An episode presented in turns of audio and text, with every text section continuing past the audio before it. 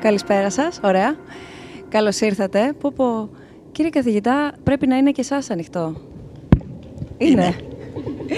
Λοιπόν, χαίρομαι πάρα πολύ καταρχάς που ενώ τα έχουμε πει δεκάδες φορές, σας Ε, ε, μην έχω... υπερβάλλετε, όχι σας- και δεκάδες. Ε, είναι κοντά στις 10 όμως, μετά από 13 χρόνια, αλλά χαίρομαι πάρα πολύ που είστε εδώ μαζί μας, που μας φιλοξενείτε σε αυτόν τον πανέμορφο χώρο κάτω από αυτόν τον υπέροχο ουρανό. Πρέπει να πω και να καλωσορίσω όλους και όλες που βρίσκεστε σήμερα εδώ μαζί μας ότι οι διάλογοι, αυτό το μηνιαίο ραντεβού, έχουμε γενέθλια το Νοέμβριο, γιατί κρινόμαστε ενός έτους. Είναι η 12η λοιπόν εκδήλωσή μας, η 12η συνάντησή μας. Για πρώτη φορά μας ε, συναντάτε και σας συναντάμε σε έναν άλλο χώρο, που όμως ο χώρος αυτός είναι το σπίτι της αστρονομίας, των αστεριών, του ουρανού, του σύμπαντος και δεν θα μπορούσαμε να είμαστε πουθενά αλλού. Πρέπει να πω ότι δεν είμαστε μόνο εδώ, δεν είμαστε μόνο όλοι όσοι βρισκόμαστε στο Ευγενίδιο Πλανητάριο που μας φιλοξενεί για τους διαλόγους, για την πρωτοβουλία του Ιδρύματος Σταύρος Νιάρχος, αλλά πρέπει καταρχάς να καλησπερίσουμε και όλους όσοι μας παρακολουθείτε μέσω live streaming στο snf.org α, κάθετος live, από εκεί μας βλέπετε απευθείας, αλλά ταυτόχρονα να καλησπερίσουμε όλους όσοι βρίσκεστε στο Εθνικό Αστεροσκοπείο Αθηνών, στο Κέντρο Επισκεπτών, στο Λόφων Ινφών, στο Θησίο, γιατί βρίσκεται και εκεί κόσμος. Γίνεται και εκεί μια παράλληλη προβολή της σημερινής μας συζήτησης. Σε πολύ λίγο θα έχουμε τη δυνατότητα να μεταφερθούμε όμως και εμείς στο Θησίο για να σας δούμε και να σας ακούσουμε. Όμως, στην πρώτη μας καλησπέρα προς το παρόν, να πούμε μία καλησπέρα όμως και εκτός Αθηνών, να φτάσουμε μέχρι τις Πρέσπες,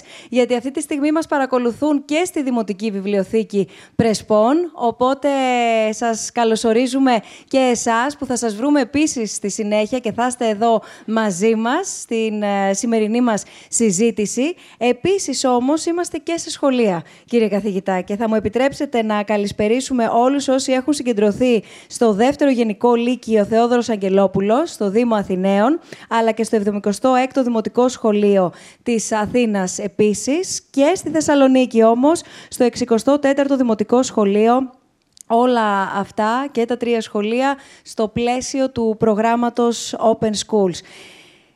Να ξεκινήσουμε λίγο από την επικαιρότητα. Και να σας καλωσορίσω κι εγώ, εκ μέρους του Προέδρου του Ιδρύματος, του κ. Λεωνίδα Δημητριάδη Ευγενίδη, στην 15η επέτειο από τότε που άνοιξε το νέο ψηφιακό πλανητάριο στις 3 α, Νοεμβρίου του 2003. Οπότε έχουμε και οι δύο εγγένεια. Έχουμε εγγένεια, έχουμε γενέθλια και όλοι μας, κύριε καθηγητά, έχουμε αναμνήσεις από αυτόν εδώ το χώρο. Το ευτυχές, αν ε, έτσι μου επιτρέπετε να το, να το πω, είναι ότι δεν έχουμε μόνο αναμνήσεις ως παιδιά, γιατί έχουμε επισκεφθεί ως μαθητές το χώρο σε μία σχολική εκδρομή, αλλά και ως ενήλικες έχουμε τη δυνατότητα πάρα πολύ συχνά και δωρεάν, πάρα πολύ σημαντικό, να επισκεφθούμε το Ευγενίδιο, να επισκεφθούμε το νέο ψηφιακό πλανητάριο και να παρακολουθήσουμε μία σειρά εκδηλώσεων που είναι ανοιχτές και απευθύνονται σε όλους. Ναι, αυτό είναι ευχάριστο γιατί μου θυμίζεται ότι είμαι σε αυτό το χώρο, όχι σε αυτόν τον δεδομένο χώρο, αλλά στο κτηριακό αυτό συγκρότημα. α, Βρίσκομαι από το 1973, δηλαδή 45 συναπτά χρόνια. Ε, Μερικοί λένε στο διαδίκτυο ότι είμαστε παιδιά, έχουμε κάνει παιδιά, φτάσαμε να κάνουμε εγγόνια και ο Σιμόπουλος ακόμη εκεί είναι. Ε, Στις, α, τα, τελευταία, τα τελευταία 50 α, περίπου χρόνια, από τότε που άνοιξε το κτηριακό συγκρότημα το 1966 μέχρι σήμερα, έχουμε συμπληρώσει 10 εκατομμύρια επισκέπτες στο πλανητάριο και μόνο. Αλλά δεν είναι μόνο το πλανητάριο και θα ήταν ε, παράληψή μου να μην ε, επισημάνω ότι το Ίδρυμα Ευγενίδου α, έχει εκδώσει όλα αυτά τα χρόνια και μάλιστα πολύ νωρίτερα από το 1966, από το, από το 1956 έχει εκδώσει το Ίδρυμα περίπου 500 διαφορετικούς τίτλους α, βιβλίων α, σε μία έκταση περίπου 50 εκατομμυρίων αντιτύπων τα οποία διοχετεύτηκαν και μπορώ να πω ότι τουλάχιστον μερικά εκατομμύρια από τους παραλήπτες αυτών των βιβλίων έχουν ακόμη και σήμερα στη βιβλιοθήκη τους ορισμένα βιβλία. Όπως για παράδειγμα το πρώτο βιβλίο, τα τύπους μαθηματικών, που ήταν δύσκολο να βρεθούν σε ένα και συγκεκριμένο, την εποχή που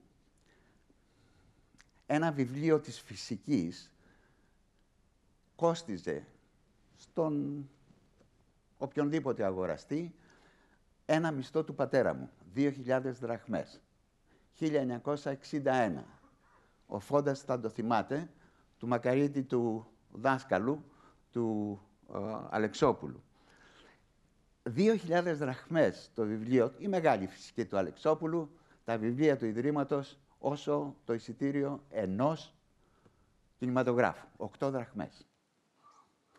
Συγχρόνως, εκατοντάδες, ίσως και χιλιάδες υποτροφίες από το Ίδρυμα Ευγενίδου, συγχρόνως τα εκθέματα φυσικής, τα οποία παρεπιπτόντως σε μερικές μέρες από σήμερα θα γενιάσουμε τη νέα μεγάλη έκθεση του Ιδρύματος, οπότε είσαστε και πάλι όλοι καλεσμένοι.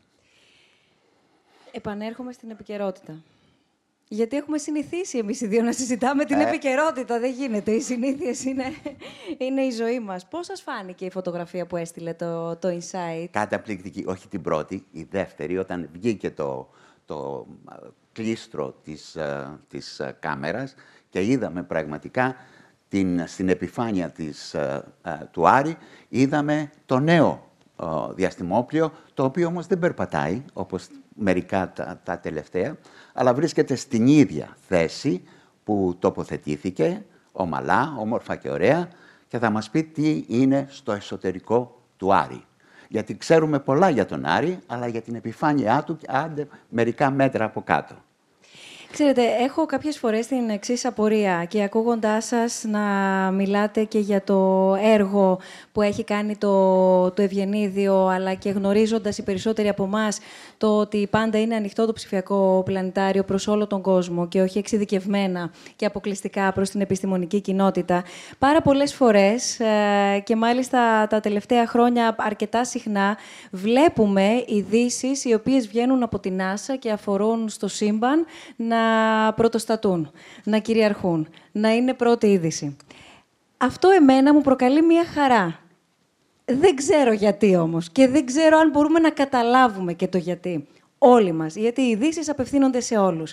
Άρα, το ερώτημά μου είναι πάρα πολύ συγκεκριμένο και πρόκειται να το απευθύνω και στους ε, συνομιλητές που θα έχω στη συνέχεια εδώ μαζί μου εκλαϊκεύεται η επιστήμη και δεν ρωτώ τυχαία εσάς. Εσείς έχετε δηλώσει μάλιστα ότι με αφορμή το βιβλίο σας ε, την περασμένη χρονιά σε κάποια συνέντευξή σας διάβασα δεν είμαι συγγραφέας, είμαι πλανηταριατζής και επίσης ε, είναι γνωστό το πόσο εσείς έχετε χαράξει αν θέλετε το δρόμο ώστε να μπορεί να εκλαϊκευτεί η επιστήμη. Όχι, όχι. Είναι, είναι υποχρέωση του κάθε επιστήμονα. Ο Φόντας θα σας πει σε λίγο το ίδιο ακριβώς πράγμα. Είναι υποχρέωσή μας να δώσουμε στην κοινωνία αυτά που, που βρίσκουν οι διάφοροι ερευνητές, ε, οι διάφοροι θεωρητικοί φυσικοί στο γραφείο τους, να τα δώσουν με καταληπτό τρόπο στην κοινωνία η οποία μας τρέφει κυριολεκτικά. Ε, δεν είμαστε ιερατείο. Η σύγχρονη επιστήμη έχει πάψει πριν από αρκετές εκατοντάδες χρόνια να είναι ιερατείο. Πρέπει η, επιστήμη να γίνει καθημερινότητα σε όλους, να γίνει κατανοητή από όλους. Ξέρετε, πριν από 45 χρόνια ξεκίνησα αυτή την προσπάθεια να εκλαϊκευτεί η επιστήμη και πολλοί συνάδελφοι τότε ε, με κατηγορούσαν ότι εκχυδάιζα την επιστήμη. Σήμερα δεν νομίζω να υπάρχει ούτε ένας συνάδελφος ο οποίος να μην συμμετέχει σε αυτή την εκλαΐκευση της επιστήμης και όχι στον εκχυδαϊσμό. Εγώ θέλω να σας ευχαριστήσω πάρα πολύ για αυτή μας τη, τη συζήτηση. Θέλουμε όλοι μας να σας ευχαριστήσουμε πολύ για την πολύ όμορφη φιλοξενία σήμερα εδώ. Άρα νομίζω ότι καλά κάνουμε και ανοίγουμε όλοι εμείς, η ομάδα των διαλόγων εννοώ, ε, τη συζήτηση για την αστρονομία. Δεν είμαστε αστροφυσικοί, δεν είμαστε επιστήμονες του είδους. Έχουμε όμως κοντά μας εκπροσώπους της επιστημονικής και όχι μόνο κοινότητας, έτσι ώστε να προσπαθήσουμε να προσεγγίσουμε, αν θέλετε, γιατί δεν περιμένουμε να πάρουμε εμείς απαντήσεις ή να θέσουμε τα πιο κέρια ερωτήματα, αλλά να προσεγγίσουμε λίγο αυτόν τον άγνωστο κόσμο. Σας ευχαριστούμε πολύ. Μία διόρθωση. Παρακαλώ. Γιατί δεν απάντησα στην πρώτη σας ερώτηση, ουσιαστικά. Ε, με ρωτήσατε γιατί σας ενδιαφέρει εσάς και ως δημοσιογράφο, αλλά και τους υπόλοιπους, γιατί μας ενδιαφέρει τόσο πολύ η αστρονομία, η κοσμολογία, η αστροφυσική; Είναι απλούστατο. Γιατί αυτή η επιστήμη της αστρονομίας, της αστροφυσικής, της κοσμολογίας δίνει απαντήσεις ή προσπαθεί τουλάχιστον να δώσει απαντήσεις στα βασικά ερωτήματα του ανθρώπου. Από πού ερχόμαστε, πού πηγαίνουμε, ποιοι είμαστε, γιατί υπάρχουμε σε αυτό το πλανήτη. Σε, σε ένα σύμπαν το οποίο αποτελείται από χίλια περίπου δισεκατομμύρια, χίλια δισεκατομμύρια, μπορείτε να το φανταστείτε, χίλια δισεκατομμύρια δισεκατομμυρίων γαλαξίες και κάθε γαλαξίας με 100 δισεκατομμύρια άστρα σαν τον ήλιο μας. Γι' αυτό λοιπόν. Γιατί το ξεχνάμε αυτό στην καθημερινότητά ε, μας; η καθημερινότητά μας. Γι' αυτό λέει ο Σνούπι. Κοιτάξτε ψηλά, όχι κάτω. Σας ευχαριστούμε πάρα πολύ κύριε καθηγητά. Σας ευχαριστούμε θερμά. Ευχαριστούμε θερμά.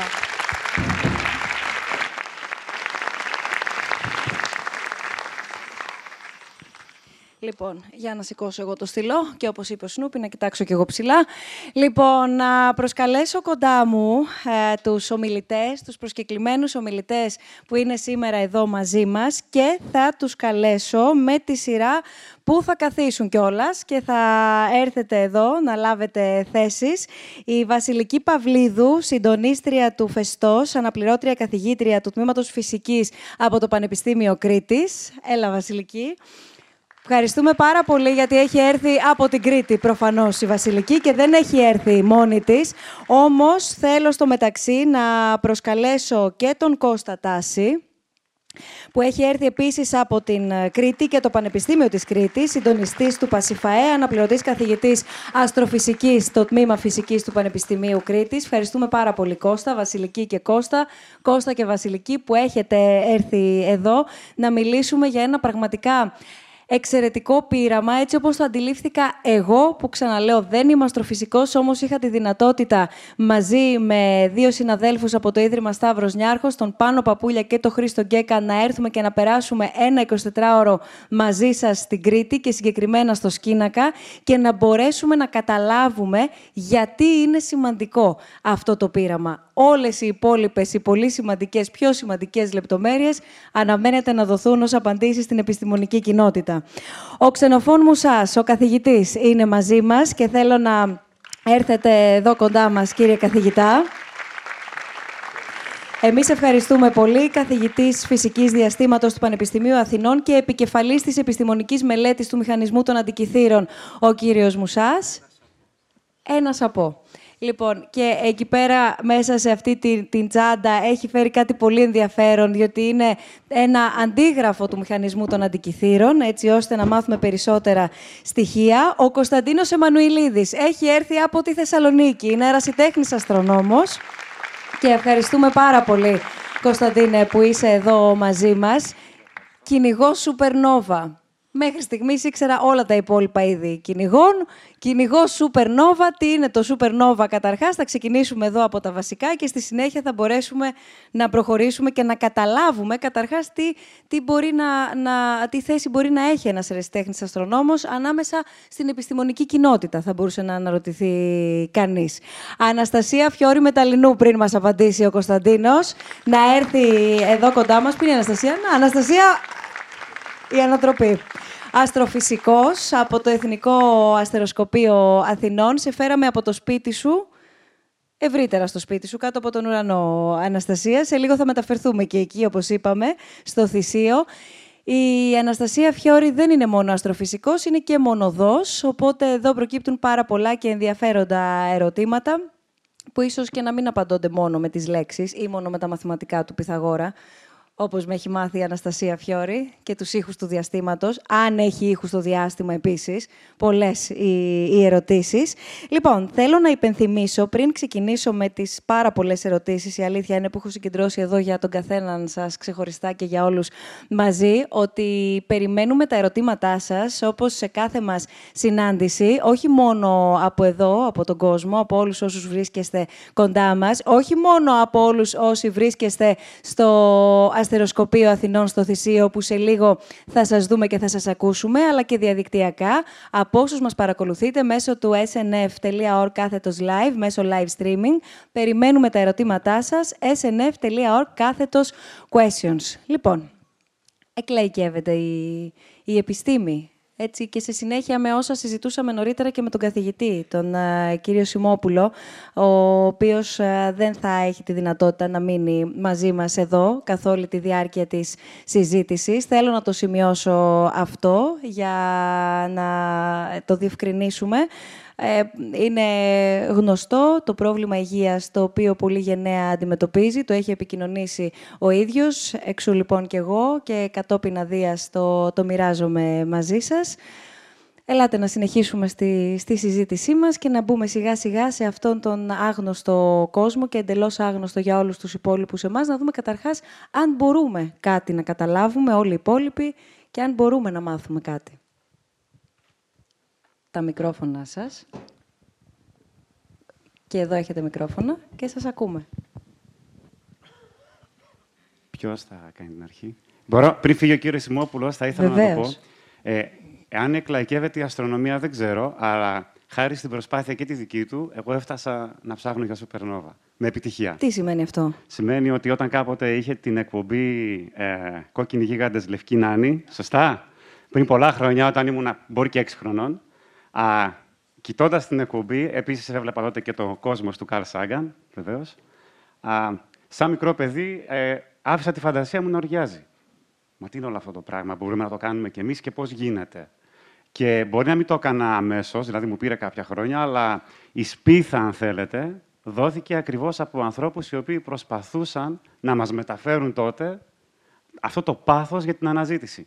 Περισσότερο για την αστρονομία. Οπότε σε μένα λειτουργήσε, άρα πιστεύω ότι εκλαϊκεύεται η αστρονομία και ευχαριστώ κύριε Σιμόπουλε για αυτό που κάνατε και σε μένα και σε πολλούς άλλους.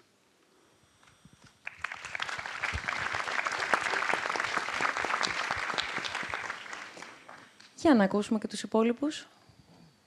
Ποιος θέλει; Ντρέπεστε. Ωραία, Βασιλική. Πάμε με τη σειρά. Ε, εγώ περίμενα γιατί έχω μία πάρα πολύ ισχυρή άποψη για αυτό το θέμα. Οπότε να το αφήσουμε για το τέλος, ε, θέλεις καλύτερα; Μπορώ να πω όμως. Μπορώ Βέβαια, να... μα θέλουμε να σε ακούσουμε. Ωραία. Λοιπόν, εγώ πιστεύω ότι δεν είναι προαιρετικό η εκλαϊκεύση της επιστήμης, ούτε για τον επιστήμονα, αλλά ούτε και για το κοινό.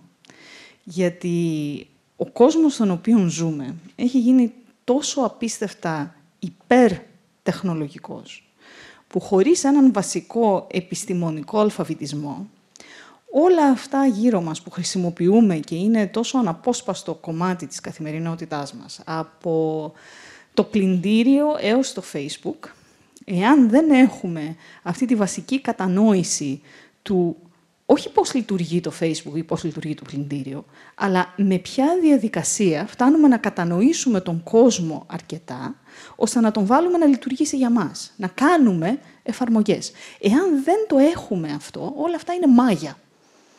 Και δεν μπορούμε να συζητήσουμε και να πάρουμε αποφάσεις σαν κοινωνικό σύνολο εφιώς εάν δεν έχουμε τον βασικό επιστημονικό αλφαβητισμό. Γι' αυτό νομίζω ότι η επιστήμη είναι και πρέπει να είναι για όλους.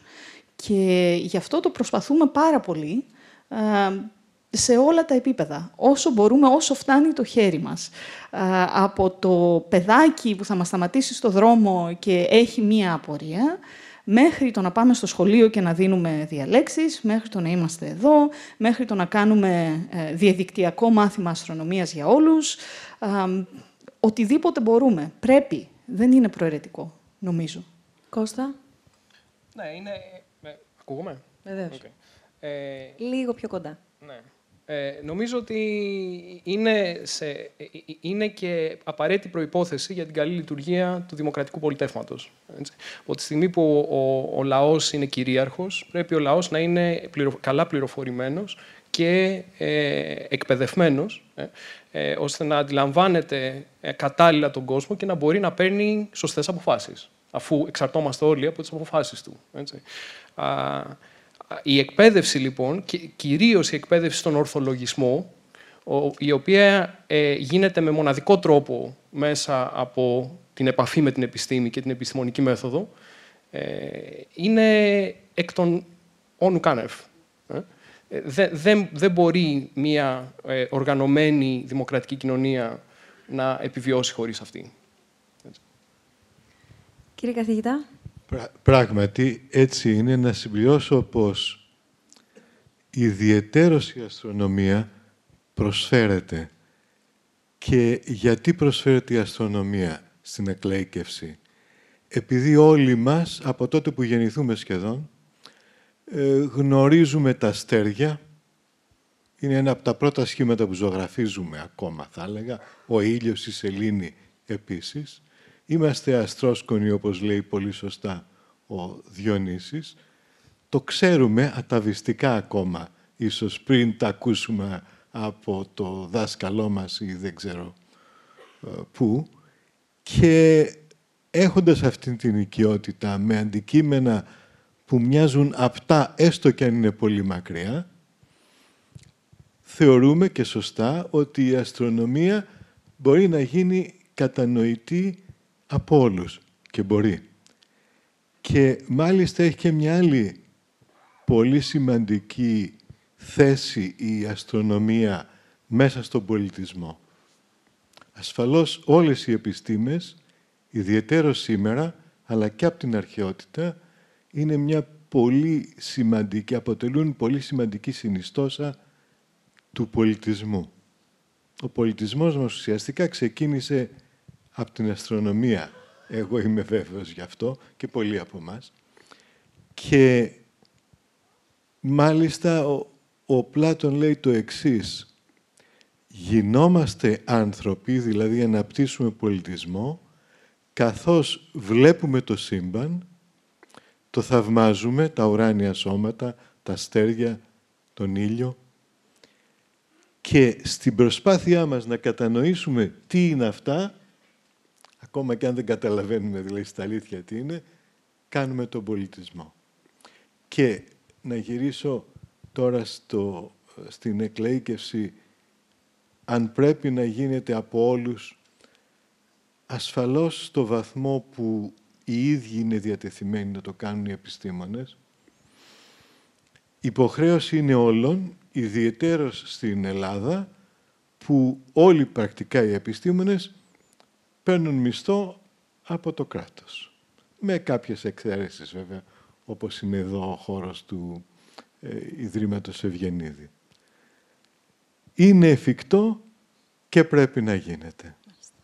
Σας ευχαριστούμε πολύ. Τώρα, ε, Αναστασία Φιόρη, δεν ξέρω τι ακριβώς να ρωτήσω για το αστεροσκοπείο, γιατί είναι ένα επίσης λαμπρό παράδειγμα που έχει αγαπήσει, γνωρίζοντάς το ο κόσμος, το ευρύ κοινό, διότι επίσης πάρα πολύ συχνά ανοίγετε τις πόρτες σας και υποδέχεστε μικρούς και μεγάλους, όλες τις ηλικίες. είτε βρίσκουν αφορμή οι μεγάλοι να φέρουν τα πιτσιρίκια, είτε βρίσκουν αφορμή οι ίδιοι για τους εαυτούς τους και φέρουν και τα πιτσιρίκια, γιατί θέλουν και οι ίδιοι να μάθουν, αλλά και να δουν, ακόμα και να παρατηρήσουν στις παρατηρήσεις που, που διοργανώνετε τις βραδιές αυτές, όταν έχεις αστεριά. Όχι όπως σήμερα, για παράδειγμα, που έχει συννεφιά.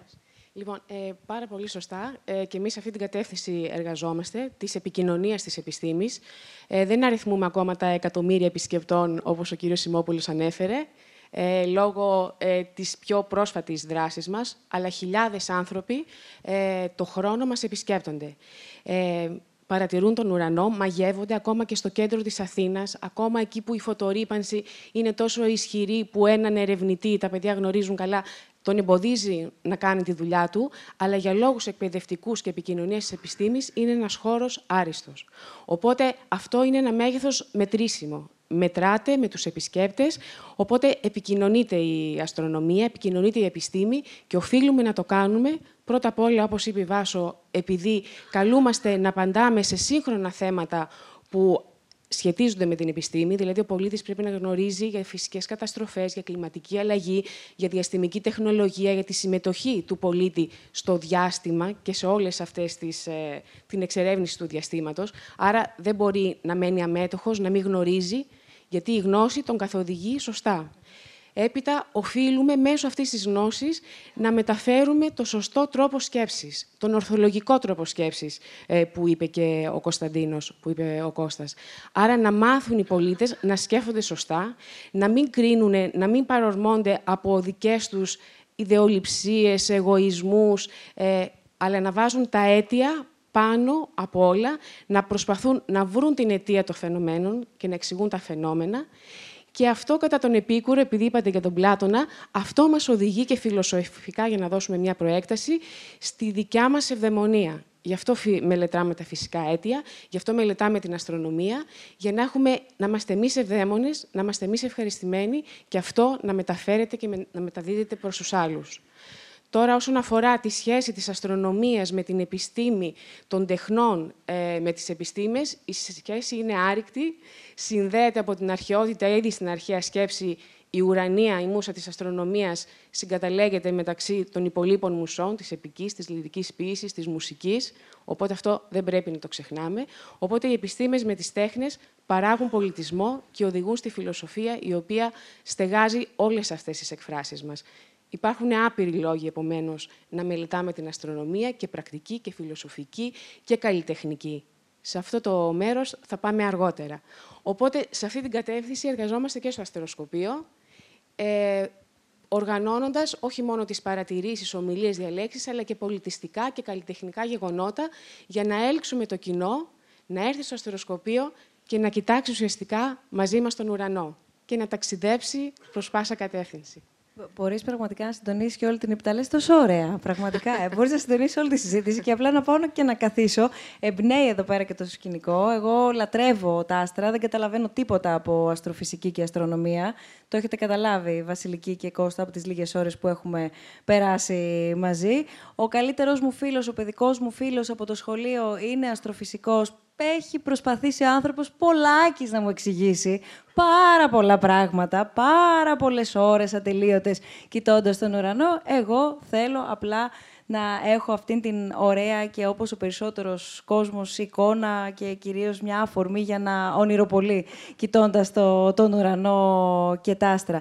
Κάτι θες να σημειώσεις, Βασιλική, πριν μου απαντήσεις εσύ, Κώστα, τελικά τι γυρεύει ένας εραστέχνης αστρονόμος, να καταλάβω εντάχει, δηλαδή τι θα πει να είσαι εραστέχνης αστρονόμος. Βασιλική; Ε, εγώ θέλω να συμφωνήσω πάρα πολύ με την ε, ε, Αναστασία Φιόρη ότι η ανταπόκριση του κόσμου κάθε φορά που ανοίγουμε τις πόρτες μας και ε, ε, κάνουμε το βήμα για την εκλαΐκευση και για την ξενάγηση του κόσμου στον ένα ουρανό, είναι απίστευτη και συγκινητική. Έχω, έχω μία ιστορία η οποία μου έχει αποτυπωθεί πάρα πολύ. Κάνουμε στο αστεροσκοπείο του Σκίνακα στην Κρήτη, μία Κυριακή κάθε μήνα, όσο είναι ανοιχτό το αστεροσκοπείο, έχουμε ανοιχτή βραδιά για το κοινό.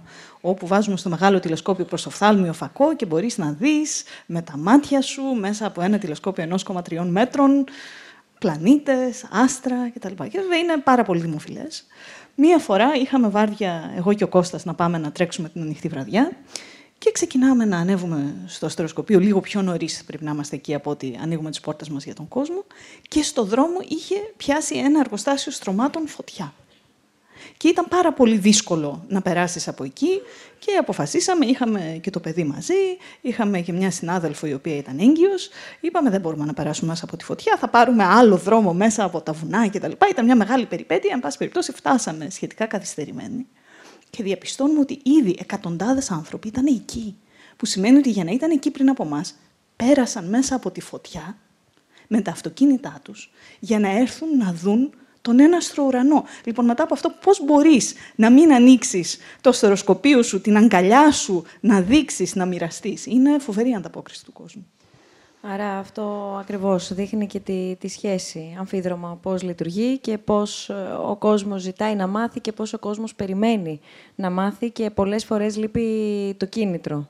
Λείπει το κίνητρο για γνώση, για συζήτηση, για διάλογο. Εν προκειμένου εμείς, ας πούμε, σε αυτή μας την πορεία 12 μήνες έχουμε καταλάβει το πόσο πολύ θέλαμε, ο καθένας μεμονωμένα σε όλη αυτή την πολύ μεγάλη ομάδα και οικογένεια που είμαστε, αλλά και όλοι μαζί και βέβαια ο καθένας από όλους όσοι είναι μαζί μας κάθε μήνα, το πόσο ανάγκη έχουμε για παράδειγμα από διάλογο, γιατί δεν γίνεται διάλογος. Οπότε να που μία ανάγκη ενδεχομένως αν βρει έτσι ευήκο αότα μπορέσει να, να, να, να βρει ανταπόκριση.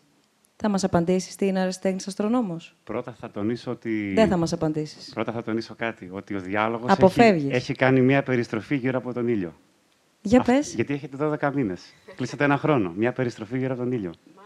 Μάθημα Επομένως... Δεν το είχαμε σκεφτεί έτσι ακριβώς.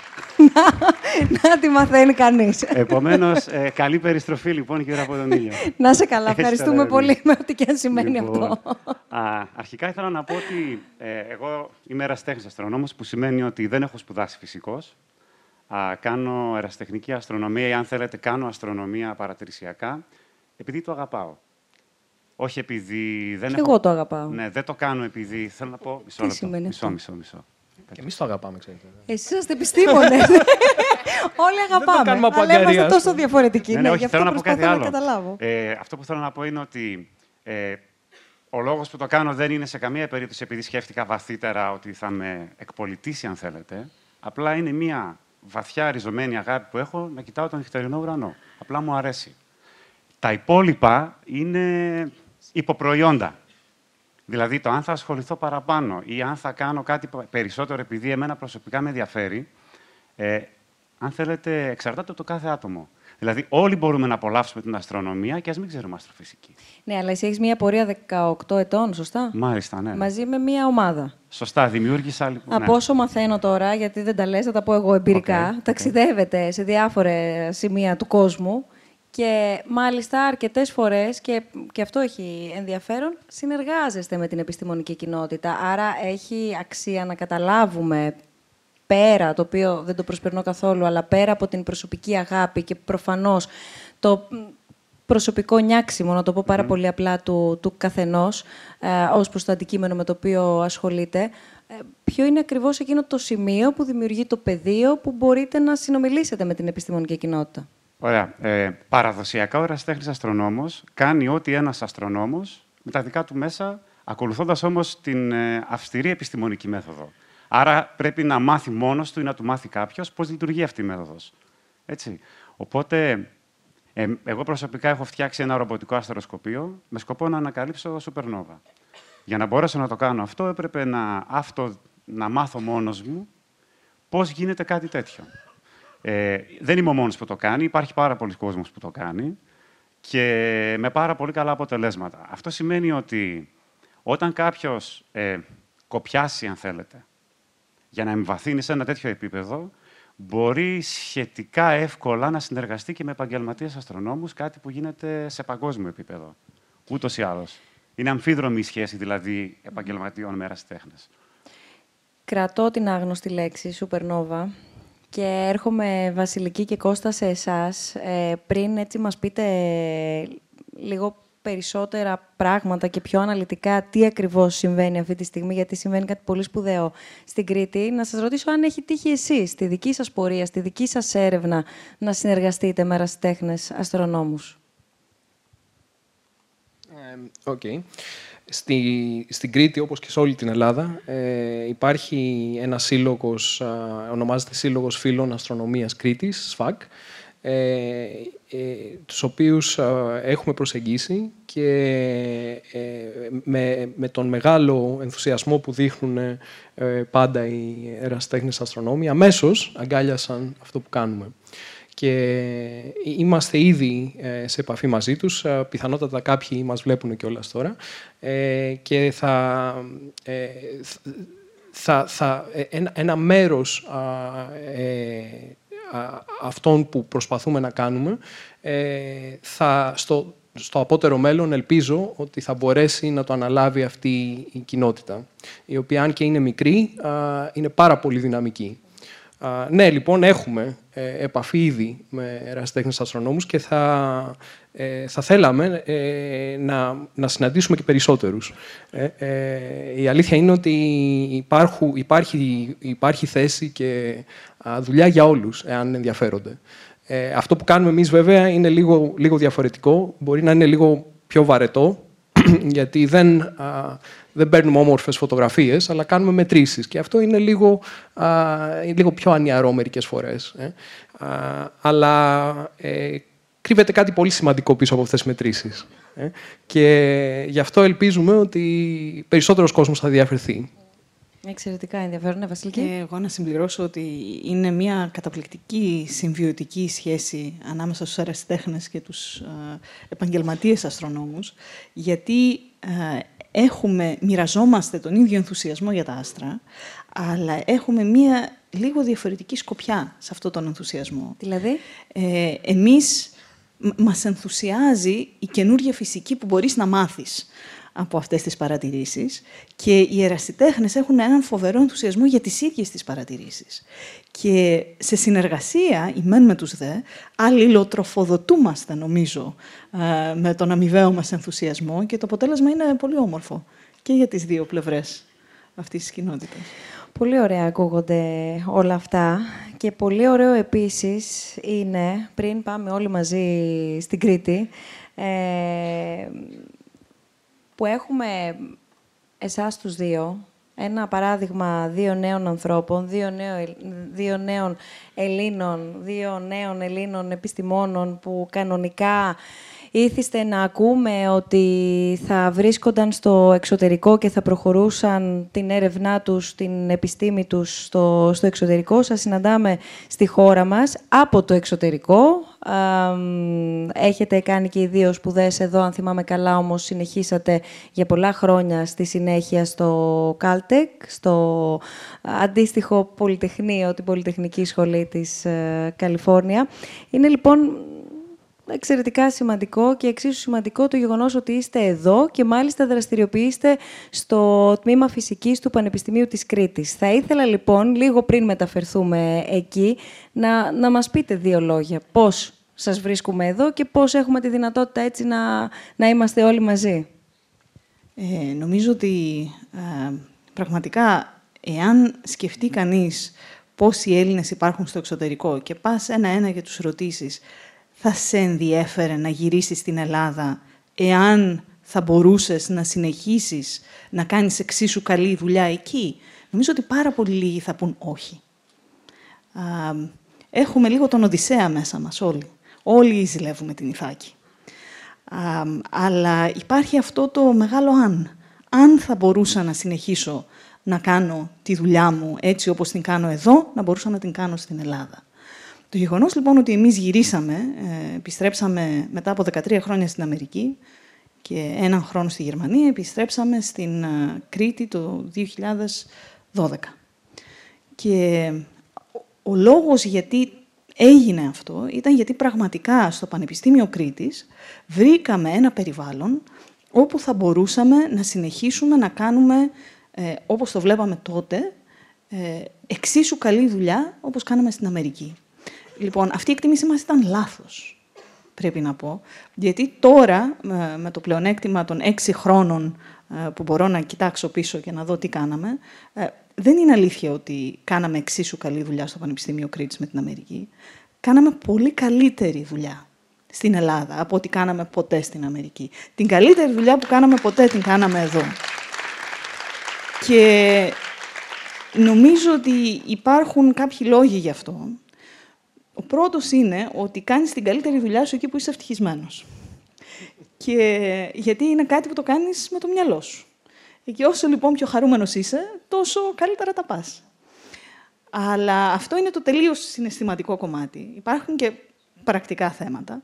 Το ένα είναι ότι το περιβάλλον, το επιστημονικό περιβάλλον στην Κρήτη είναι εξαιρετικό, από την άποψη ότι Πρώτον, ε, έχουμε αυτό που λέμε παράγοντας νη τετράγωνο. Δεν είναι νη καλοί επιστήμονες στο Πανεπιστήμιο Κρήτης, αλλά είναι νη καλοί επιστήμονες που μιλάνε με τους άλλους νη καλούς επιστήμονες. Κάθε φορά λοιπόν που κάποιος ρίχνει μια ιδέα στο τραπέζι, όλοι ενδιαφέρονται. Πώς να συνεισφέρουμε, πώς να πούμε ακόμα μια καλή ιδέα για να προχωρήσει το project ακόμα περισσότερο. Και αυτό είναι πολύ όμορφο. Αντί να υπάρχει τριβή, υπάρχει συνεργασία. Και αυτό σπρώχνει τα πράγματα πάρα πολύ. Και το δεύτερο βέβαια είναι να υπάρχει χρηματοδότηση για να μπορείς να κάνεις τη δουλειά σου. Να μπορείς να έχεις ε, μεταδιδακτορικούς, να μπορείς να έχεις φοιτητές, να μπορείς να έχεις όργανα.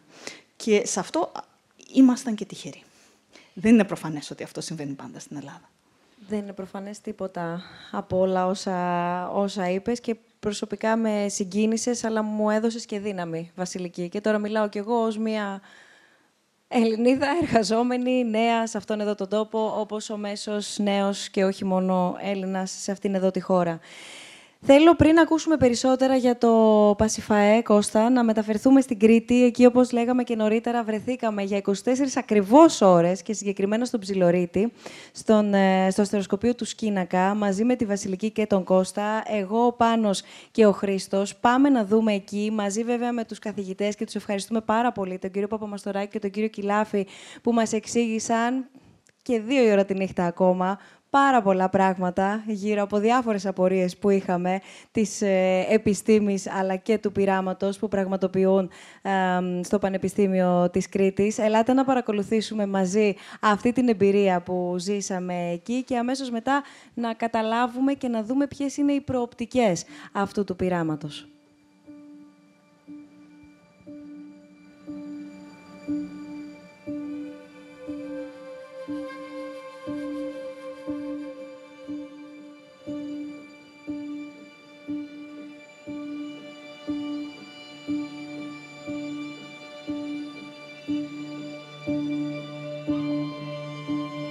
Σύμπαν στο παρελθόν ήταν μικρότερο, ήταν πυκνότερο και ήταν θερμότερο.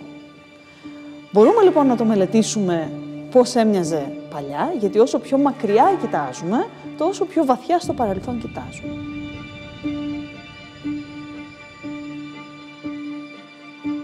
Οι αστρονόμοι ανά τον κόσμο θα ήθελαν να ανοιχνεύσουν σήμα από τη δημιουργία του σύμπαντος. Το πείραμα Pacify είναι ένα πείραμα αστροφυσικής, το οποίο θα λάβει χώρα εδώ στο Σκίνακα, σε ένα μέρος του, και στην Νότια Αφρική, στο Sutherland, το άλλο μέρος του. Και σκοπό έχει να μας αποκαλύψει για πρώτη φορά τις πρώτες στιγμές του σύμπαντος. Ο Σκίνακας βρίσκεται στην περιοχή του Φιλωρίτης, στην Κρήτη, σε ένα υψόμετρο 1750 μέτρα. Είναι μια εξαιρετική τοποθεσία για υψηλής ποιότητας αστρονομικές παρατηρήσεις.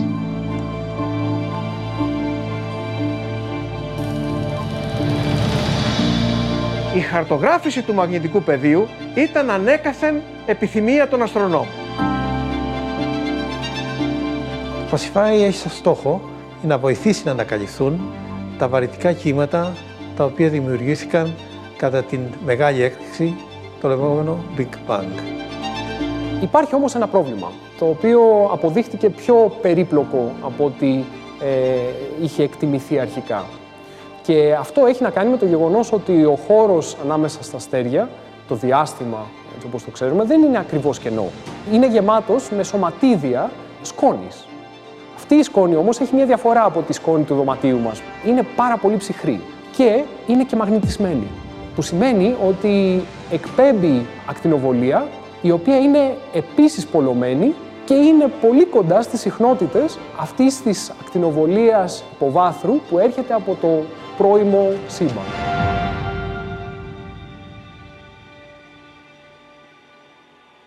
Ο Κώστας και η Βάσο δημοσίευσαν το 2015 ε, μία εργασία όπου υπέδειξαν σε όλο τον κόσμο, στην διεθνή κοινότητα, ότι εδώ υπάρχει πρόβλημα. Δεν μπορείτε να ανοιχνεύσετε το σήμα που ψάχνετε αν δεν αφαιρέσουμε όλα τα στρώματα της σκόνης. Δεν μπορούμε να ξεχωρίσουμε αν υπάρχει ένα πέπλο σκόνης ή πολλά. Αλλά τελικά υπάρχουν πολλά. πρέπει να αφαιρέσεις την πρώτη κουρτίνα, τη δεύτερη κουρτίνα, την τρίτη κουρτίνα και κάθε μία ξεχωριστά. Και έχει κάθε μία τις δικές της ιδιότητες. Το πρόβλημα αυτό έγινε επιλύσιμο μόνο ε, τα τελευταία ε, δύο χρόνια, ας πούμε, με τη βοήθεια της διαστημικής αποστολής Γκάια, της ΙΖΑ. Ε, το Γκάια είναι μία αποστολή που στόχο έχει να χαρτογραφήσει και να υπολογίσει τις αποστάσεις των αστεριών από εμάς. Και έτσι, για πρώτη φορά, ανοίγει η τρίτη διάσταση, το βάθος του ουρανού. Ε, όσον αφορά τα αστέρια, βέβαια. Όχι τη σκόνη ανάμεσά τους. Εκεί, λοιπόν, που έρχεται ε, το Pacify ε, να κάνει τη διαφορά είναι ότι θα μετρήσει την πόλωση αυτών των αστεριών και με αυτόν τον τρόπο θα αποκαλύψει τις ιδιότητες α, της σκόνης ανάμεσα στα αστέρια. Διότι η πόλωση των αστεριών οφείλεται στη σκόνη αυτή. Είναι πολύ δύσκολο να ξεχωρίσεις φως που έρχεται από τη μεγάλη έκρηξη και φως που έρχεται από τη γαλαξιακή σκόνη. Μοιάζουν πάρα πολύ. Αναμειγνύονται ε, και αυτό που κάνει η σκόνη είναι δημιουργεί θόρυβο μέσα στον οποίο είναι κρυμμένο το σήμα από το αρχαίγωνο σύμπαν. Γιατί λοιπόν δεν μπόρεσε να το κάνει κανείς πριν και θα το κάνουμε εμείς τώρα; Ε, ο λόγος είναι διότι φτιάχνεται αυτή τη στιγμή ένα πολλοσύμετρο, αυτό το όργανο που θα χρησιμοποιήσουμε στη βάση του τηλεσκοπίου για να παρατηρήσουμε τα αστέρια του ουρανού και να χαρτογραφήσουμε το μαγνητικό πεδίο, αυτό κατασκευάζεται τώρα και δεν υπάρχει παρόμοιο στον κόσμο. Το πείραμα Pacify βασίζεται σε ένα πρωτοποριακό όργανο, ένα πολλοσύμετρο, το οποίο είναι το πιο ακριβές και το πιο ευαίσθητο που έχει υπάρξει ποτέ. Το πρόβλημα είναι ότι ένα τέτοιο όργανο είναι πάρα πολύ ακριβό. Και μόνο η κατασκευή του οργάνου αποτελεί ένα πάρα πολύ μεγάλο ρίσκο. Υποστηρίζοντας τους δύο αυτούς ερευνητές, υποστηρίζαμε μια ολόκληρη ομάδα ανθρώπων. Επιβραβεύαμε την προσπάθεια των ανθρώπων που είχαν χτίσει το Ινστιτούτο, στο οποίο μπορέσανε αυτοί οι ερευνητές να έρθουν για να κάνουν έρευνα παγκόσμιας εμβέλειας στην Ελλάδα. Καταλάβαμε ότι δημιουργούσαμε προοπτική για νέους ερευνητές που θα μαθαίνανε για το πείραμα Πασιφαή και αυτό θα λειτουργούσε σαν κίνητρο να έρθουν στην Κρήτη και να κάνουν την έρευνά τους εδώ πέρα. Εάν δεν υπήρχε η δωρεά του Ιδρύματος, το πείραμα θα γίνονταν, ε, αλλά δεν θα γίνονταν από εμάς. Αυτό που έκανε λοιπόν η δωρεά ε, του Ιδρύματος είναι μας επέτρεψε να ε, κρατήσουμε την ηγεσία αυτού του πειράματος. Έχουμε καλούς Έλληνες αστρονόμους και αστροφυσικούς και στο εξωτερικό και στην Ελλάδα. Πρώτη φορά όμως η Ελλάδα ως αρχηγός ομάδος μπαίνει στο διεθνή στίβο για μια μεγάλη ανακάλυψη. Αυτό χαίρομαι πάρα πολύ που θα γίνει εδώ στην Κρήτη.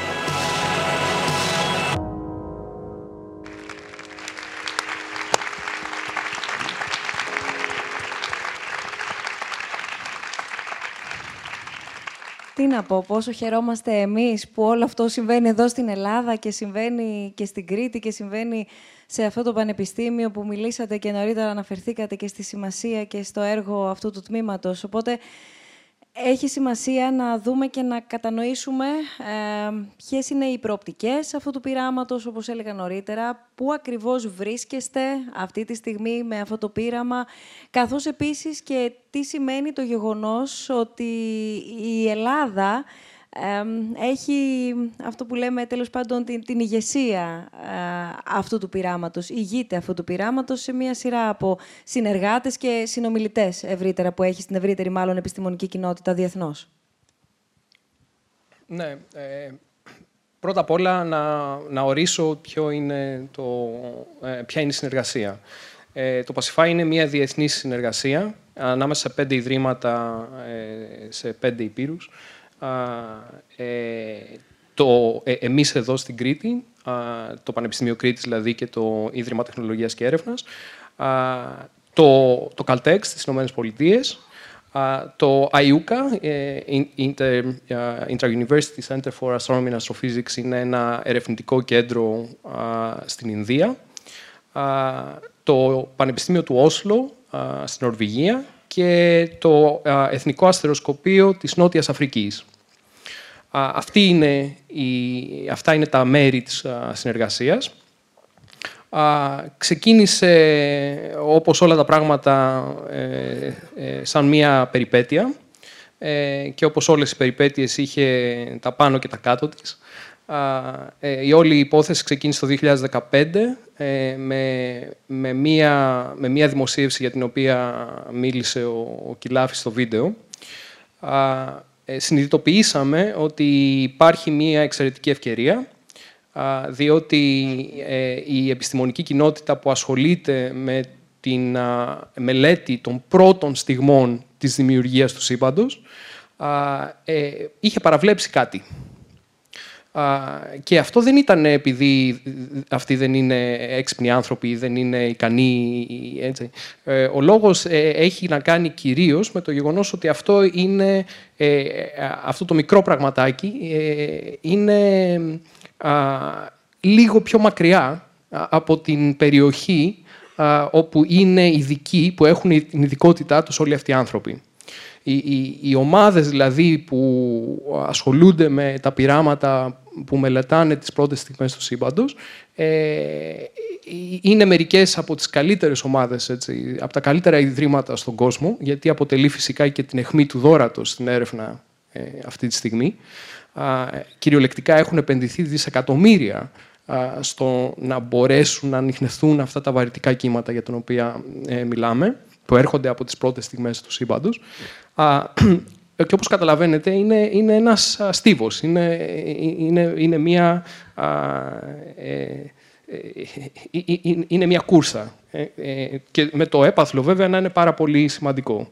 Γι' αυτό τα καλύτερα μυαλά είναι, ασχολούνται με αυτό. Έτσι. όμως η περιοχή στην οποία εξειδικεύονται είναι λίγο μακριά από την περιοχή που δημιουργεί το πρόβλημα. έτυχε λοιπόν ε, εμείς οι δύο να ε, ερχόμαστε από δύο διαφορετικές α, ε, επιστημονικές κοινότητες. Μέσα βέβαια στο ευρύτερο α, πεδίο της αστροφυσικής, αλλά κάνουμε διαφορετικά πράγματα. Η δικιά μου ειδικότητα είναι στη φυσική του διαστρικού μέσου, οτιδήποτε υπάρχει ανάμεσα στο, στα αστέρια. Της βάσης ειδικότητα είναι η κοσμολογία. Δηλαδή, πιο κοντά σε, αυτά, σε αυτούς τους ανθρώπους που ασχολούνται με αυτά τα πειράματα που προσπαθούν να μελετήσουν τις πρώτες στιγμές του σύμπαντος. Η διαφορά είναι ότι ενώ αυτές οι δύο κοινότητες δεν πολύ μιλάνε μεταξύ τους, δεν πηγαίνει δηλαδή ο ένας στα συνέδρια του άλλου, ε, ε, ε εμείς ζούμε στο ίδιο σπίτι.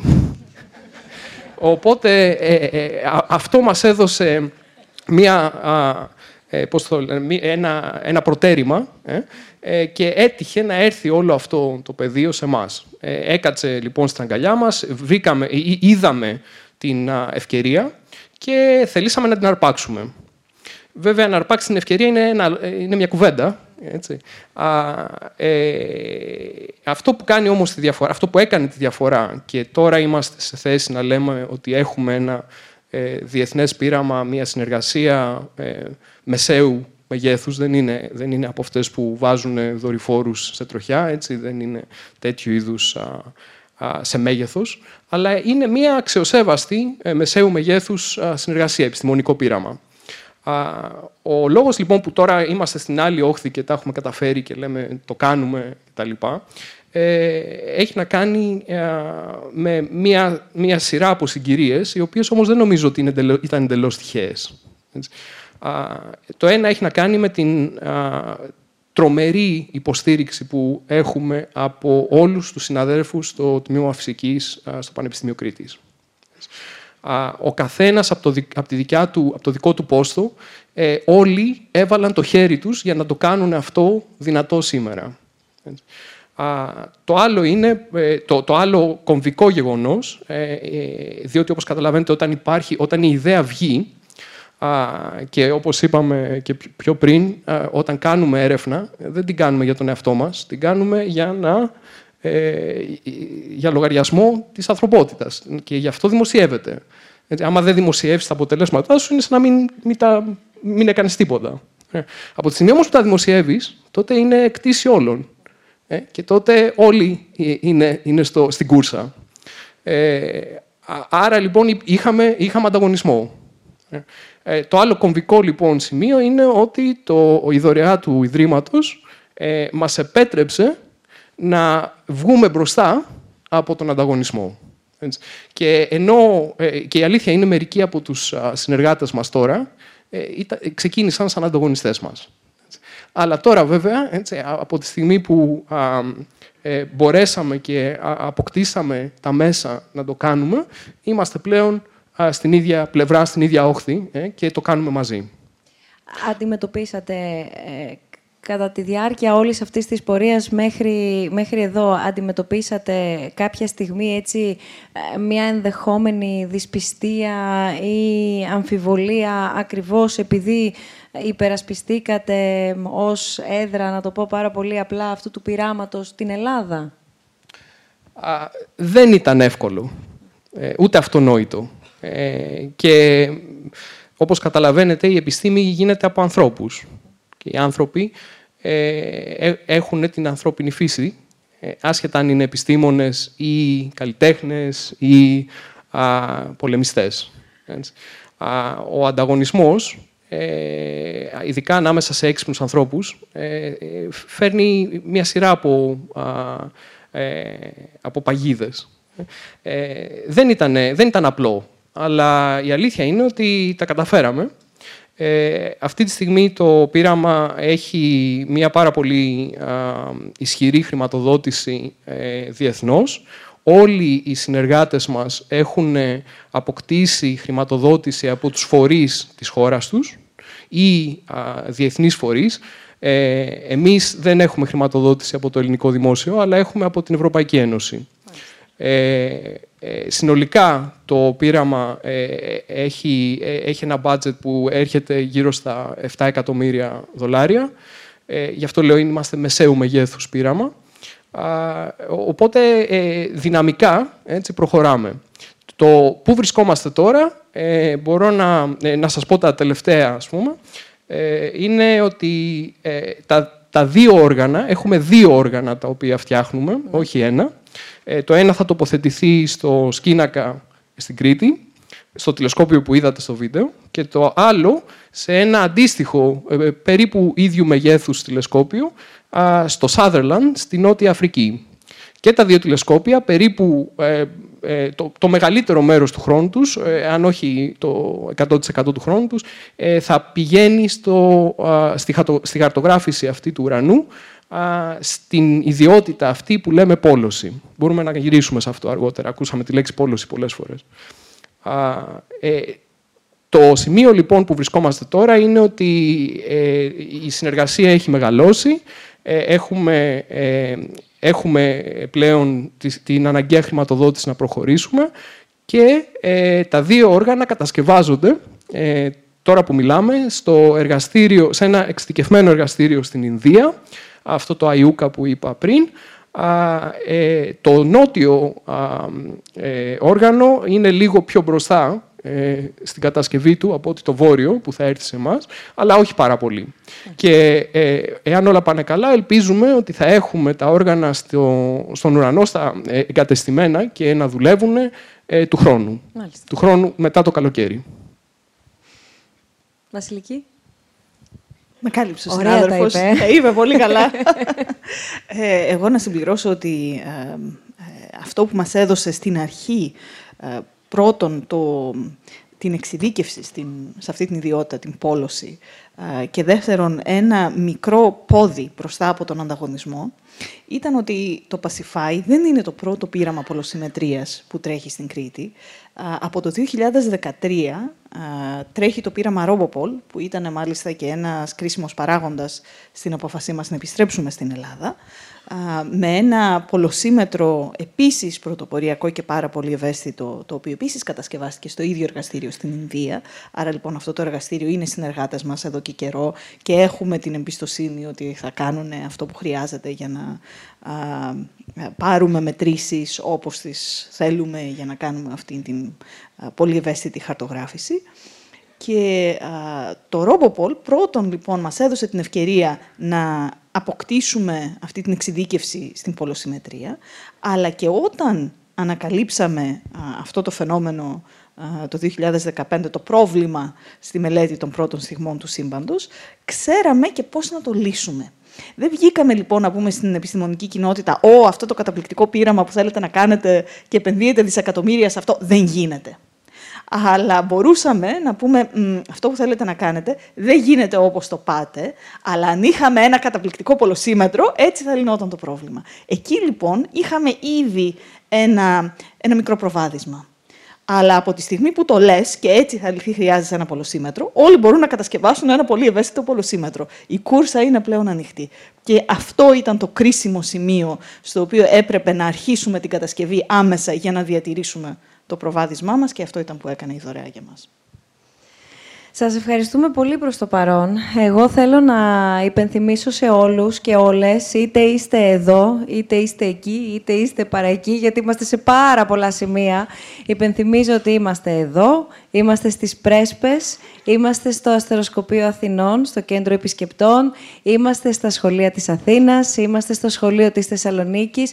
Όλοι όμως όσοι μας παρακολουθείτε, από πουδήποτε και αν μας παρακολουθείτε μέσω του live streaming, μπορείτε να στείλετε τα ερωτήματά σας, ειδικά ακούγοντας όλους τους προσκεκλημένους ομιλητές που είναι σήμερα εδώ κοντά μας, στο snf.org κάθετος questions, ώστε στο τέλος να μπορέσουμε να, να τους ρωτήσουμε και να μάθουμε όσο το δυνατόν περισσότερα μπορούμε σήμερα που σας έχουμε εδώ συγκεντρωμένους. Είσαι έτοιμη, Αναστασία; Είμαι, γιατί Πάμε μέχρι την παλιά σου γειτονιά; Πολύ ευχαριστώ. Να δούμε τι κάνουν εκεί, καταρχάς. Πάμε να τους συναντήσουμε. Για πάμε να τους δούμε και να τους ακούσουμε στο Κέντρο Επισκεπτών του Εθνικού Αστεροσκοπείου Αθηνών, στο Λόφο Νυμφών, στο Θησίο, γιατί εκεί μας περιμένουν, μας παρακολουθούν, φαντάζομαι, περιμένουμε να δω τι θα μας πούν. Νάτι, Νάτι, ο Πάνος, βλέπω τον Πάνο. Πάνο, καλησπέρα αν μας ακούς. Ο Πάνος ο Παπούλιας είναι εκεί μαζί με τον κόσμο που έχει, που έχει έρθει. Ο, ο Πάνος είναι ο αναπληρωτής διευθυντής του Τμήματος ε, Προγραμμάτων και Στρατηγικής του Ιδρύματος Σταύρος Νιάρχος. Είναι ο Πάνος που σας έλεγα νωρίτερα, ότι ταξιδέψαμε μαζί στην Κρήτη και γνωρίσαμε όλα όσα είδατε νωρίτερα και είδαμε και εμείς μαζί σας στο βίντεο. Πάνο, πώς είστε;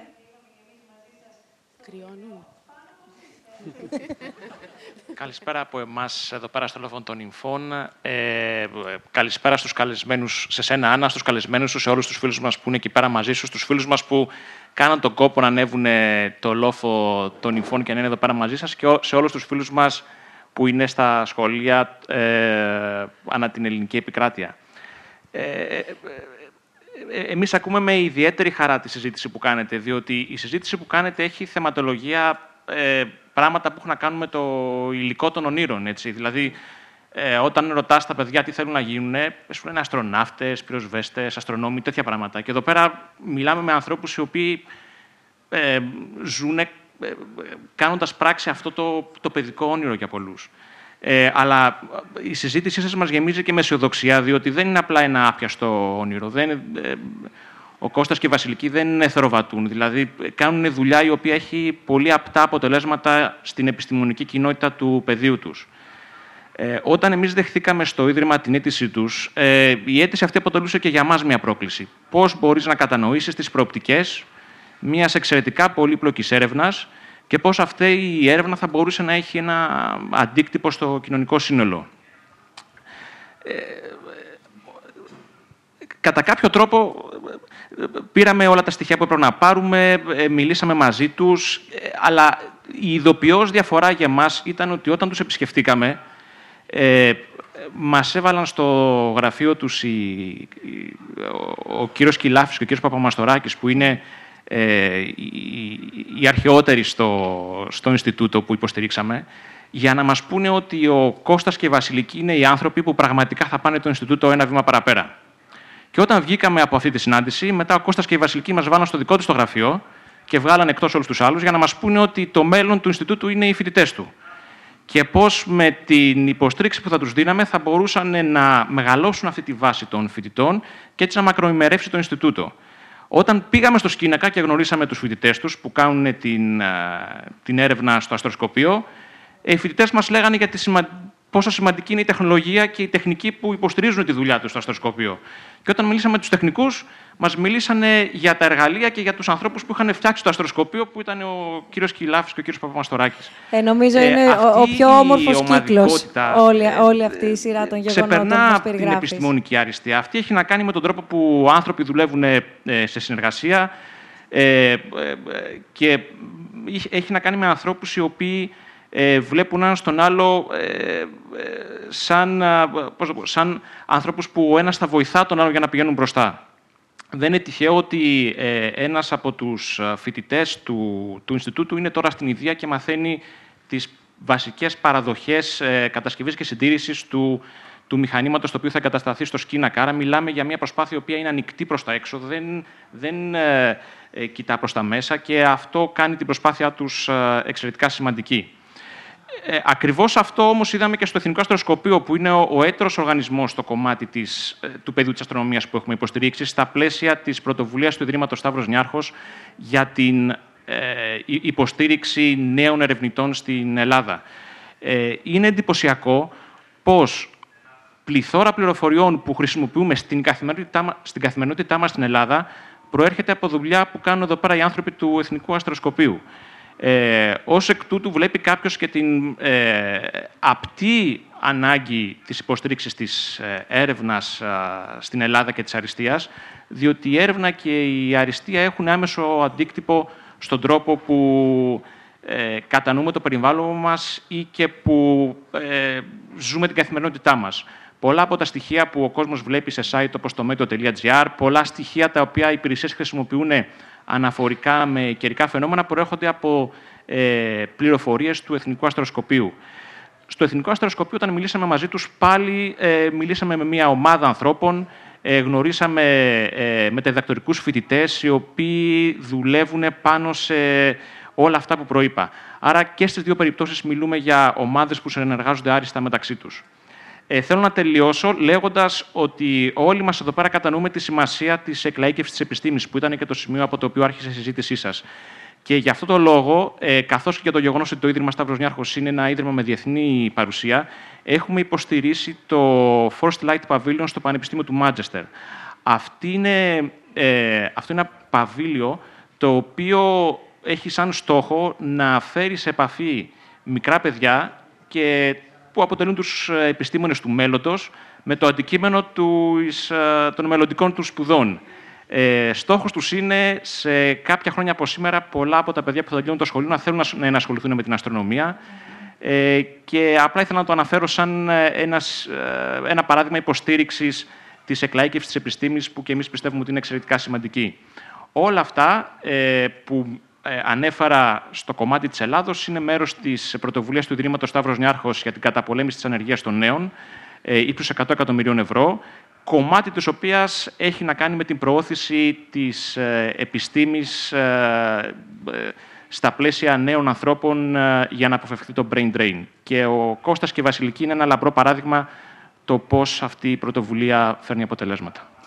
Πάνω σε ευχαριστούμε πάρα πολύ. Θα σε ξαναβρούμε και πάλι. Να σε ρωτήσω κάτι. Ξέρω ότι έχουμε μια πολύ μικρή καθυστέρηση και βεβαίως ακούτε και ακούμε και εμείς τον ήχο γιατί μας ακούν και εκεί όλοι όσοι βρίσκονται στο κέντρο επισκεπτών στο Θησίο. Ξέρεις τι είναι το Supernova μήπως εσύ;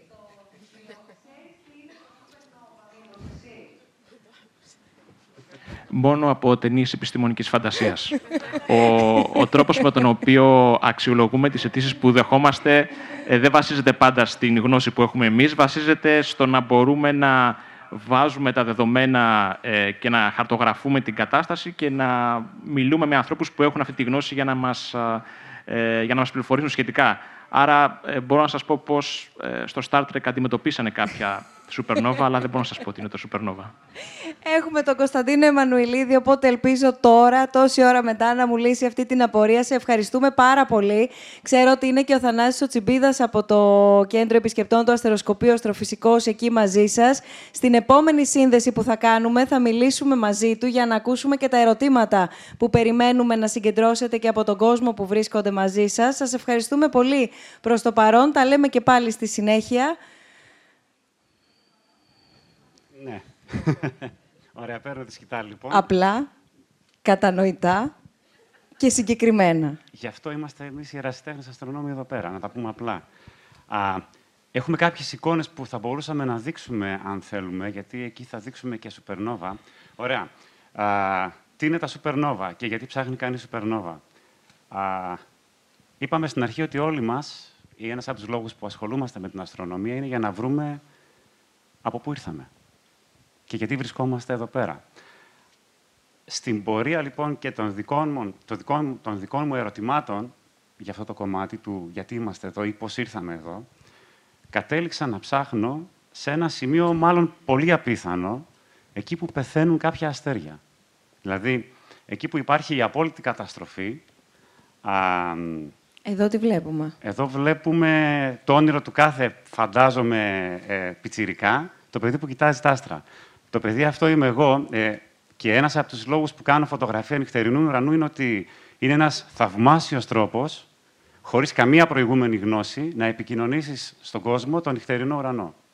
Είναι πραγματική αυτή η φωτογραφία, δεν είναι μοντάζ. Δεν έχει επεξεργασία. Όχι, καμία. Είναι πραγματική φωτογραφία. Όπως βγαίνει μέσα δεν από την έχει επεξεργασία. Όχι, δεν έχει επεξεργασία. Τους ρώτησα. λοιπόν, οπότε ήθελα να ξεκινήσω με αυτή την εικόνα το ότι ε, τελικά οι απαντήσεις στα ερωτήματα, τα πολύ θεμελιώδη ερωτήματα για, για κάθε προσωπικότητα, για κάθε άτομο, προέρχονται από εκεί ψηλά. Αλλά το εκεί ψηλά είναι και το εδώ μέσα. Δεν υπάρχει διαχωρισμός δηλαδή του έναστρου ουρανού με το τι υπάρχει μέσα μας. Είναι γύρω μας και μέσα μας το σύμπαν. Λοιπόν, οπότε, ε, ψάχνοντας λοιπόν και εγώ ε, εμπνευσμένος από τον νυχτερινό ουρανό, να βρω τις πηγές των απαντήσεων, κατέληξα να ψάχνω για υπερκενοφανείς εκρήξεις. Στα ελληνικά, λοιπόν, τα supernova είναι υπερκενοφανείς εκρήξεις. Λοιπόν, α, για να το καταφέρω αυτό, ε, έφτιαξα ένα ρομποτικό αστεροσκοπείο, το οποίο μου έδινε τόσα πολλά δεδομένα που δεν μπορούσα μόνος μου να τα επεξεργαστώ. Οπότε δημιουργήθηκε μια καταπληκτική ιδέα του πολίτη αστρονόμου. Τι είναι αυτό; Αυτό είναι ότι άνθρωποι ανά την γη, στην Ελλάδα, μέσω του ομίλου φίλων αστρονομίας και άλλων ομίλων, αλλά και ανά την γη, ε, παίρνουν δεδομένα μέσω ίντερνετ από το αστεροσκοπείο, αυτό γίνεται αυτόματα, αναλύουν τα δεδομένα με σκοπό να βρούμε νέες εκρήξεις, όπως αυτή που βλέπετε στο σημαδάκι εκεί πέρα. Αυτό το σημαδάκι είναι μια τόσο ισχυρή έκρηξη, η οποία κατά μία έννοια μπορεί να ξεπεράσει σε φωτεινότητα τον ίδιο το γαλαξία στον οποίο συμβαίνει. Είναι λοιπόν ένα από τα πιο βία, αν όχι το πιο βίαιο φαινόμενο, που μπορεί να παρατηρηθεί στο σύμπαν. Λοιπόν, ε, αυτή, είναι, αυτή είναι η πρώτη ανακάλυψη που κάναμε και θέλω να τονίσω εδώ ότι με αυτόν τον τρόπο που δουλέψαμε, ομαδικά ε, και αυτόματα, δηλαδή με αρκετά εξελιγμένους αλγόριθμους, καταφέραμε να είμαστε στην Ελλάδα οι πρώτοι Έλληνες που ανακαλύπτουν κάποιο καινούργιο αντικείμενο στον ουρανό. Στην Ελλάδα, με, ελληνικό, με ελληνική τεχνογνωσία. Το τονίζω αυτό. Μας πήρε 15 χρόνια συνεχόμενης προσπάθειας για να ανακαλύψουμε τα αντικείμενα που βλέπετε. Μάλιστα, το αντικείμενο που βλέπετε ε, παρατηρήθηκε, στην, μάλλον ξεκίνησε ή συνέβη όταν εδώ πέρα στη γη υπήρχαν οι δεινόσαυροι.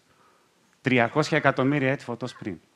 Έτσι, για να πάρουμε και μια ιδέα της κλίμακας του τι βλέπουμε, ας πούμε. Οπότε, με αυτόν τον τρόπο, ε, πετύχαμε και να εμπνεύσουμε κόσμο να καθίσει σοβαρά και να ψάξει μέσα σε εικόνες. Αυτό είναι το αστεροσκόπιο. Βλέπετε τα τηλεσκόπια τα οποία δουλεύουν αυτόματα. Είναι ερασιτεχνικός εξοπλισμός, αυτοχρηματοδοτούμενος, οπότε κάνουμε ό,τι μπορούμε. Παρ' όλα αυτά... Συγγνώμη, ναι. συγγνώμη, γιατί μην το προσπεράσουμε. Οικονομικά και όχι μόνο... Ε, ε, το ανέλαβα είναι εγώ. Είναι πολύ δύσκολο. Θέλω να πω, ναι μπορεί να ενταχθεί σε κάποιο πρόγραμμα, μπορεί να ανήκει κάπου ο, ο ερασιτέχνης αστρονόμος ώστε να υποστηριχθεί, εν προκειμένου οικονομικά; Ναι, και έχει συμβεί στο παρελθόν σε άλλες χώρες. Μπορεί να συμβεί και στην Ελλάδα. Ε, προσωπικά δεν το έχω ψάξει, διότι ήθελα πάντα να κάνω ό,τι καλύτερο μπορώ για να ανακαλύψουμε, και αυτό ήταν που με έκαιγε, αν θέλετε, α, και για να καταφέρουμε να έχουμε, ας πούμε, κάποιες ανακαλύψεις. Οπότε, αυτό που θέλω να σας πω είναι ότι αυτό που ανακαλύπτουμε εκείνη τη στιγμή, μάλλον εκείνη τη στιγμή που συμβαίνει, δημιουργεί, αν θέλετε, όλα τα βαρύτερα μέταλλα πέραν του σιδήρου, α, τα οποία είναι απόλυτα απαραίτητα για τη ζωή όπως την ξέρουμε στο σώμα μας. Άρα έχουμε ενδείξεις, ή αν θέλετε απόλυτες ενδείξεις, και όχι μόνο με τα supernova, αλλά και με τα kilonova, τα οποία ανακαλύφθηκαν μετά την ανακάλυψη των βαρυτικών κυμάτων πριν περίπου ένα έτος, Οπότε έχουμε πλέον όλο το πλαίσιο του να, να ξέρουμε ποιοι είναι, ποια είναι, είναι, ποιοι είναι οι θεμελιώδεις λύθοι οι οποίοι απαρτίζουν, αν θέλετε, το σώμα μας. Οπότε, μόλις απαντήσαμε στο από ποιο υλικό είμαστε φτιαγμένοι, όπως είπε και ο κύριος Σιμόπουλος, από την αστερόσκονη. Αυτή είναι η αστερόσκονη και δημιουργείται στις εκρήξεις των σουπερνόβα, αν θέλετε. Μία δεύτερη πληροφορία που πρέπει να το πούμε είναι εξαιτίας των σουπερνόβα ή των υπερκαινοφανών γνωρίζουμε σχεδόν πάρα πολύ καλά την, ε, αν θέλετε, την ε, ηλικία του σύμπαντος ή την διάσταση του σύμπαντος ε, και γνωρίζουμε επίσης ότι το σύμπαν επιταχύνεται, την επιταχυνόμενη διαστολή. Αυτές οι παρατηρήσεις υπερκαινοφανών και ένας λόγος για τους οποίους και οι αρασιτέχνες ψάχνουν για υπερκαινοφανεί είναι για να συνεισφέρουν ο καθένας το δικό του λιθαράκι σε αυτή την προσπάθεια. Όσον αφορά τα σουπερνόβα. Μισό λεπτό τώρα, διότι αυτή η εικόνα που βλέπετε είναι ιστορική και πρέπει να πάμε εδώ, από τα σουπερνόβα. Μπορούμε να μείνουμε λίγο εδώ. Μπράβο. Λοιπόν, τώρα, ε, εκτός από, τις, ε, από την έρευνά μου για υπερκαινοφανείς, ε, παίρνω μέρος ε, σε μια διεθνή ομάδα με έδρα το Πανεπιστήμιο της Χαβάη, όσον αφορά τις ηλιακές παρατηρήσεις και συγκεκριμένα τις παρατηρήσεις του ηλιακού στέματος κατά τη διάρκεια ολικών εκλήψεων ηλίου.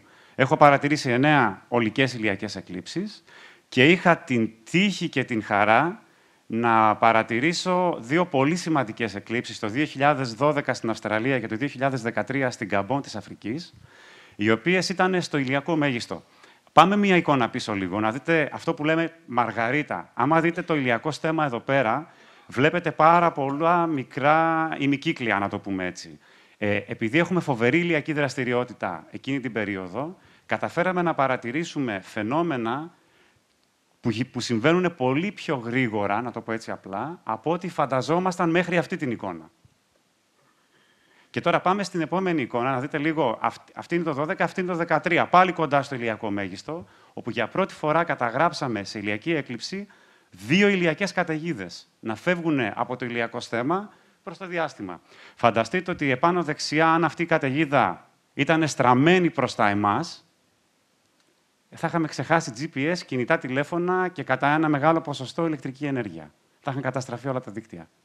Είναι θέμα τύχης δηλαδή το ότι ακόμη δεν έχουμε μια τόσο ισχυρή καταιγίδα στραμμένη προς τη γη, η οποία μπορεί να συμβεί ανα πάσα στιγμή. Δεν ξέρουμε πότε, δεν μπορούμε να το γνωρίζουμε. Και αυτή είναι η πρώτη καταγραφή, μάλιστα όχι, όχι μίας, αλλά δύο ηλιακών καταιγίδων σε διάρκεια ολικής έκλειψης ηλίου. Που η οποία δείχνει πάλι το πόσο πυκνά είναι αυτά τα φαινόμενα ή πόσο πυκνότερα συμβαίνουν από ό,τι νομίζαμε μέχρι να γίνουν αυτές οι καταγραφές. Και πάλι οι εικόνες είναι πραγματικές, δεν είναι προϊόν μοντάζ. Απλά εξήγησε στην Άννα, γιατί νιώθει απορία για την προηγούμενη με τον Γαλαξία και αυτή, ότι το μάτι μας δεν βλέπει όπως βλέπει μια φωτογραφική μηχανή. Ο Κώστας τα ξέρει πολύ καλά γιατί είναι φωτογράφος. Καταγράφει για περισσότερο χρόνο από τα κλάσματα δευτερολέπτου που το μάτι μας είναι ένα όργανο να μπορεί να βλέπει έτσι. Γι' αυτό είναι πιο πλούσια η εικόνα. Όχι από αδυναμία της όραση μας. Το έσωσες. Για σένα το. Ναι, δηλαδή αυτό που κάνουμε με τα τηλεσκόπια γενικά είναι ότι προσπαθούμε είτε φωτογραφικά είτε αν θέλετε και ακόμη επιστημονικά να δούμε ό,τι θα βλέπαμε με πάρα πολύ καλά ενισχυμένη όραση, mm. χωρίς να τροποποιούμε τα δεδομένα μας. Ποτέ δεν σου πέρασε από το μυαλό να σταματήσεις να ασχολείσαι; Και αναφέρομαι κυρίως σε κάποια δυσκολία, δηλαδή είτε είναι οικονομική, όλα όσα είπαμε και τα λοιπά, να πεις ότι... Μα οι δυσκολίες είναι που το κάνουν ενδιαφέρον. Αν ήταν εύκολο, δεν θα έχει ενδιαφέρον. Μάλιστα. Κύριε καθηγητά, ακούγοντας τόση ώρα...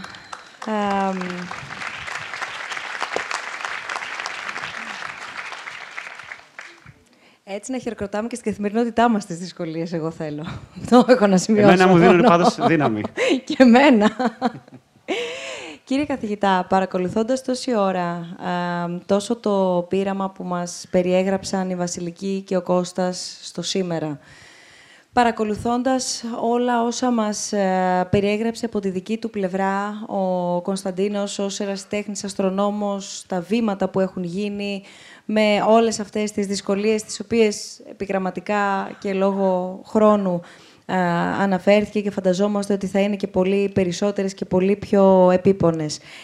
Έρχεται ο μηχανισμός των αντικειθήρων από τα βάθη της αρχαιότητας, συγκλονίζει την κοινή γνώμη, θα τολμήσω να πω, φέρνει νέα δεδομένα στην επιστημονική κοινότητα και ουσιαστικά τι θα μπορούσε να πει κανείς ότι μας μαθαίνει σήμερα για το τότε όμως; Πολλά χωρίς, Πολλά χωρίς αμφιβολία. Αλλά πριν μπούμε να πω δύο κουβέντες και για το πείραμα Πασιφάη και για τις υπέροχες φωτογραφίες, ιδιαίτερως αυτές του ήλιου, που είναι χωρίς αμφιβολία οι καλύτερες στον κόσμο ε, οι δυο τελευταίες που είδαμε και πολλές άλλες δηλαδή παρόμοιες. Ε, μπορεί κανείς να κάνει έρευνα και επιστήμη στην Ελλάδα. Πρέπει βέβαια να μάθει κανείς να δουλεύει και χωρίς λεφτά πολλές φορές, ε, γιατί η χώρα μας δεν διαθέτει τα όσα όφιλε να δίνει στην έρευνα και έτσι είναι αξιοθαύμαστη.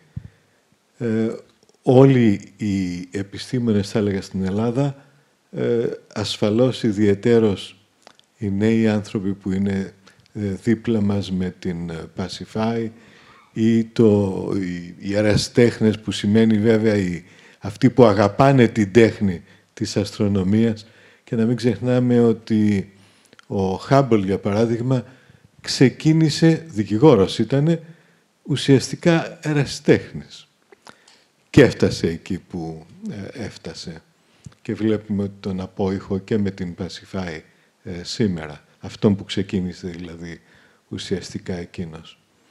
Ο, να έρθουμε λοιπόν τώρα στον μηχανισμό που σήμερα μπορούμε και τον χρησιμοποιούμε και με επιτυχία ως εκπαιδευτικό εργαλείο για να διδάσκουμε με διάφορες τεχνικές τα παιδιά μας, στην Ελλάδα και αλλού, ότι ο άνθρωπος μπορεί να κατανοήσει την φύση, ξεκινώντας με παρατηρήσεις, ανακαλύπτοντας αυτό που ονομάζουμε νόμους της φυσικής και με τα μαθηματικά τα οποία χρησιμοποιεί αφού ανακαλύψει τους νόμους της φυσικής και τους διατυπώσει με τα μαθηματικά, με τον Πυθαγόρα που ακούσατε που είπατε πιο πριν, εν τέλει να μπορεί να προβλέψει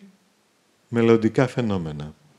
Πώς, πώς το ονόμαζαν οι αρχαίοι; Ε, ένα παράδοξο που έτυχε να βρω πριν από καμιά δεκαριά χρόνια είναι ότι το ονόμαζαν τάμπλετ. Όσο απίστευτο και αν φαίνεται αυτό. δηλαδή, στα αρχαία βιβλία, ε, για μια πολύ μεγάλη χρονική περίοδο, το ονομάζουν πινακίδιον ή, όταν είναι μεγάλο, πίνακα. Και είναι λοιπόν ένα πινακίδιο, άρα τάμπλετ, που είναι προγραμματισμένο με γρανάζια. Μπορείτε να μας δείχνετε παράλληλα; Στο εσωτερικό του, αλλά και αν μπορούμε ναι. να έχουμε καμιά από τις ταινιούλες. Δεν θα έχουμε τις ταινιούλες, γιατί θέλουμε να δούμε το μηχανισμό. Εντάξει. Και εάν μπορείτε να κρατάτε το, μηχα... το μικρόφωνο, εκτός αν θέλετε να σας ε, βοηθήσουμε. Τώρα η εικόνα είναι που Ωραία. μας Λοιπόν, αλλά σας ακούμε. το κρατώ. Θα βλέπετε εδώ κάποια γρανάζια Δυστυχώς υπερισχύει ίσως να ανοίξετε λίγο παραπάνω το διάφραγμα, αν μπορείτε, ας το πούμε έτσι, ε, γιατί το, ο φωτισμός στο ξύλο είναι πολύ πιο έντονος και δεν τα βλέπει ίσως αρκετά καλά ο κόσμος μέσα. Ωστόσο, σήμερα... Εκεί το βλέπουμε καλά. Ναι, στα σχολεία μας τα παιδιά ήδη και πολύ παραπάνω στα πανεπιστήμια βέβαια, μαθαίνουν να προγραμματίζουν τους υπολογιστές σε διάφορες γλώσσες. Εδώ λοιπόν, αντί να γράφουν πληκτρολογώντας στον υπολογιστή, οι άνθρωποι που το σχεδίασαν, σχεδίασαν γρανάζια. Γιατί κάποιος από αυτούς, δεν ξέρουμε ποιος ήταν, ήδη ο, ο Αριστοτέλης περιγράφει τα παράδοξα των γραναζιών. Και ε, ασφαλώς για να περιγράφει τα παράδοξα, το ακροατήριο και ο αναγνώστης ήξεραν τι είναι τα γρανάζια. Τροχούς τους ονομάζουν ε, τύμπανα, δίσκους, οδοντοτούς και είναι βέβαια τέτοιοι. Μπορεί λοιπόν ένας ίσως ακόμα και πρωτόγονος άνθρωπος, αυτός που φτιάξε τα πρώτα γρανάζια για ένα νερόμυλο ή για έναν ανεμόμυλο, να είδε εκεί τη σχέση ανάμεσα στα δόντια και τις ταχύτητες και τη δύναμη ε, ροπή, τη λέμε πιο σωστά βέβαια, που μπορεί κανείς να έχει για να φτιάξει έναν μήλο. Και στη συνέχεια ήρθε κάποιος άλλος, ενδεχομένως ο Αρχιμίδης, που ξέρουμε ότι έφτιαξε δύο τέτοια μηχανήματα και ανακαλύπτει την δυνατότητα να προγραμματίζει κανείς με μαθηματικά χρησιμοποιώντας τροχούς. Βέβαια, ο προγραμματισμός είναι πολύ πιο δύσκολος από ό,τι σήμερα κάνουμε εδώ και δεκαετίες ε, με ένα πληκτρολόγιο. Απαιτεί μεγαλύτερη προσπάθεια και εν τέλει χρειάζεται πολλούς κατασκευαστές, όπως σήμερα βέβαια ένα ε, τηλέφωνο ή ένας υπολογιστής, και όλα αυτά λειτουργούν με τις ίδιες αρχές. Με την αντίληψη ότι έχουμε αιτιοκρατία, ότι μπορείς να ε, μοντελοποιήσεις τα φυσικά φαινόμενα με μαθηματικά και να τα μετατρέψεις σε bit και byte. Εδώ έχουμε τα γρανάζια με τα δοντάκια.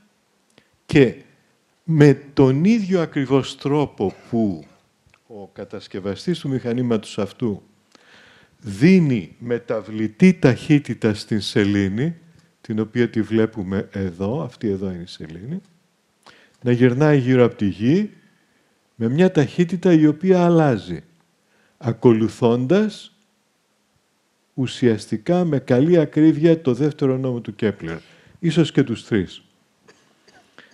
Και τα μαθηματικά της κίνησης της σελήνης και των πλανητών, ίσως και του ήλιου, αλλά δεν είμαστε απόλυτα σίγουροι, είναι τα ίδια που το τηλέφωνό σας χρησιμοποιεί για να μετατρέψει τη φωνή σας σε bit και byte, να τη στείλει και να γυρίσει πίσω πάλι και να ακούσετε το συνομιλητή. Απίστευτο. Ε, πραγματικά είναι απίστευτο και... Τα ίδια μαθηματικά εννοώ. Όση Ναι, ακριβώς. Και... και μέθοδο. Όση ώρα παρακολουθούμε και ακούμε όλο αυτό που μας εξηγείτε, κύριε καθηγητά, έχω δύο απορίες. Η μία είναι αν υπήρχαν προγενέστεροι ή μεταγενέστεροι αντίστοιχοι μηχανισμοί. Και ένα όμως ερώτημα το οποίο πηγαίνει ακόμα πιο πίσω. τι οδήγησε τον άνθρωπο στο να αρχίσει να αναζητά και να ερευνά την αστρονομία και να καταλήξει ουσιαστικά στην αστρονομία; Είναι η πιο δυνατή από όλους τους θεούς όπως λέει ο Πλάτων μου φαίνεται πάλι, η ανάγκη. Η ανάγκη λοιπόν οδηγεί τον άνθρωπο να ανακαλύψει την αστρονομία, εντέλει να τη δημιουργήσει. Τα αστέρια είναι εκεί. Η αστρονομία είναι δημιουργήμα των ανθρώπων. Και την χρειάζεται για να ταξιδεύει και επίσης για να ξέρει πότε θα σπείρει ή πότε μπορεί να ψαρέψει ή πότε μπορεί να κυνηγήσει με τις φάσεις της Ελλήνης. Όταν λοιπόν αυτά ο προϊστορικός άνθρωπος θα αντιλαμβάνεται πριν από ίσως 8.000 χρόνια έχω ε, βρει ότι στο Σέσκλο ο προσανατολισμός των κτίριων είναι αστρονομικός. Και ασφαλώς το χρησιμοποιούσαν τον προσανατολισμό για να έχουν ένα καλό ημερολόγιο. Αλλά έτσι λοιπόν το Σέσκλο, αν θέλετε, που είναι η αρχαιότερη εγκατάσταση ανθρώπων σε οργανωμένη πολιτεία κατά κάποιο τρόπο στην Ευρώπη, στην Θεσσαλία, το Σέσκλο πρέπει να είχε ένα ημερολόγιο πολύ κοντά σε αυτό που έχουμε σήμερα. Τολμώ να πω. Αλλά πολύ πιο πριν, ίσως πρώτες οι προϊστορικές γυναίκες, είδαν ότι ο κύκλος της σελήνης συμπίπτει σχεδόν με τον δικό τους, των εμήνων, και ασφαλώς αυτός ο συντονισμός είναι αποτέλεσμα της επιλογής κατά Ντάρβιν ή Αναξίμανδρο, ό,τι προτιμάτε.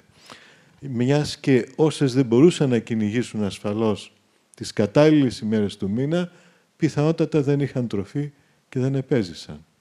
Ή δεν ξέρω, δική μου θεωρία αυτή. Εν πάση περιπτώσει, μετεξέλιξη λοιπόν αυτών των προσπαθειών του ανθρώπου για τα πρώτα ημερολόγια και οι γνώσεις που απέκτησε για να μπορεί να τα ταξιδέψει μακριά είτε στην ξηρά είτε στη θάλασσα, οδήγησαν σε κατασκευή τέτοιων οργάνων. Έτσι έχουμε μεγαλυθικές κατασκευές, οι οποίες, το Stonehenge είναι η πιο γνωστή, ωστόσο υπάρχουν πάρα πολλές από την υποσαχάρια Αφρική μέχρι την Κίνα περίπου και βέβαια όλη την Ευρώπη και ασφαλώς υπάρχουν και στην Ελλάδα, δεν τα έχουμε βρει ακόμα.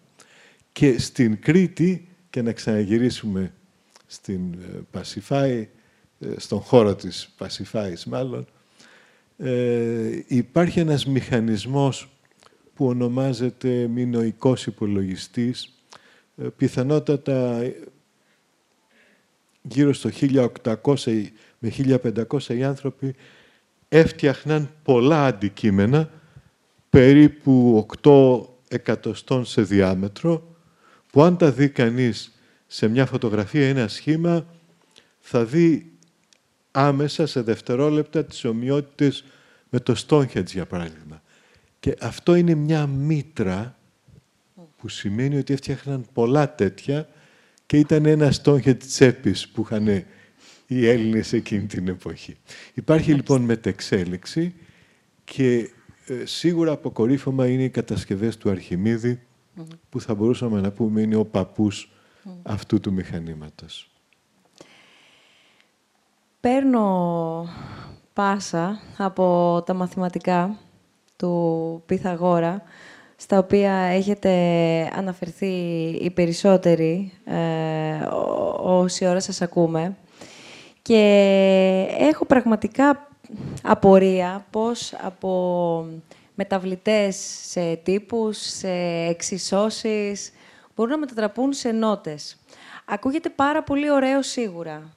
Φαντάζομαι το κοινό Αναστασία Φιόρη ε, έχει αγαπήσει ε, αυτό το πάντρεμα ως αστροφυσικός εσύ αλλά και ως μονοδός, γιατί έχεις τραγουδήσει για τα αστέρια, έχεις εμπνευστεί από τα αστέρια, τα έχεις σπουδάσει και τα δύο, και τα αστέρια δηλαδή, την αστροφυσική δηλαδή, αλλά και την μουσική.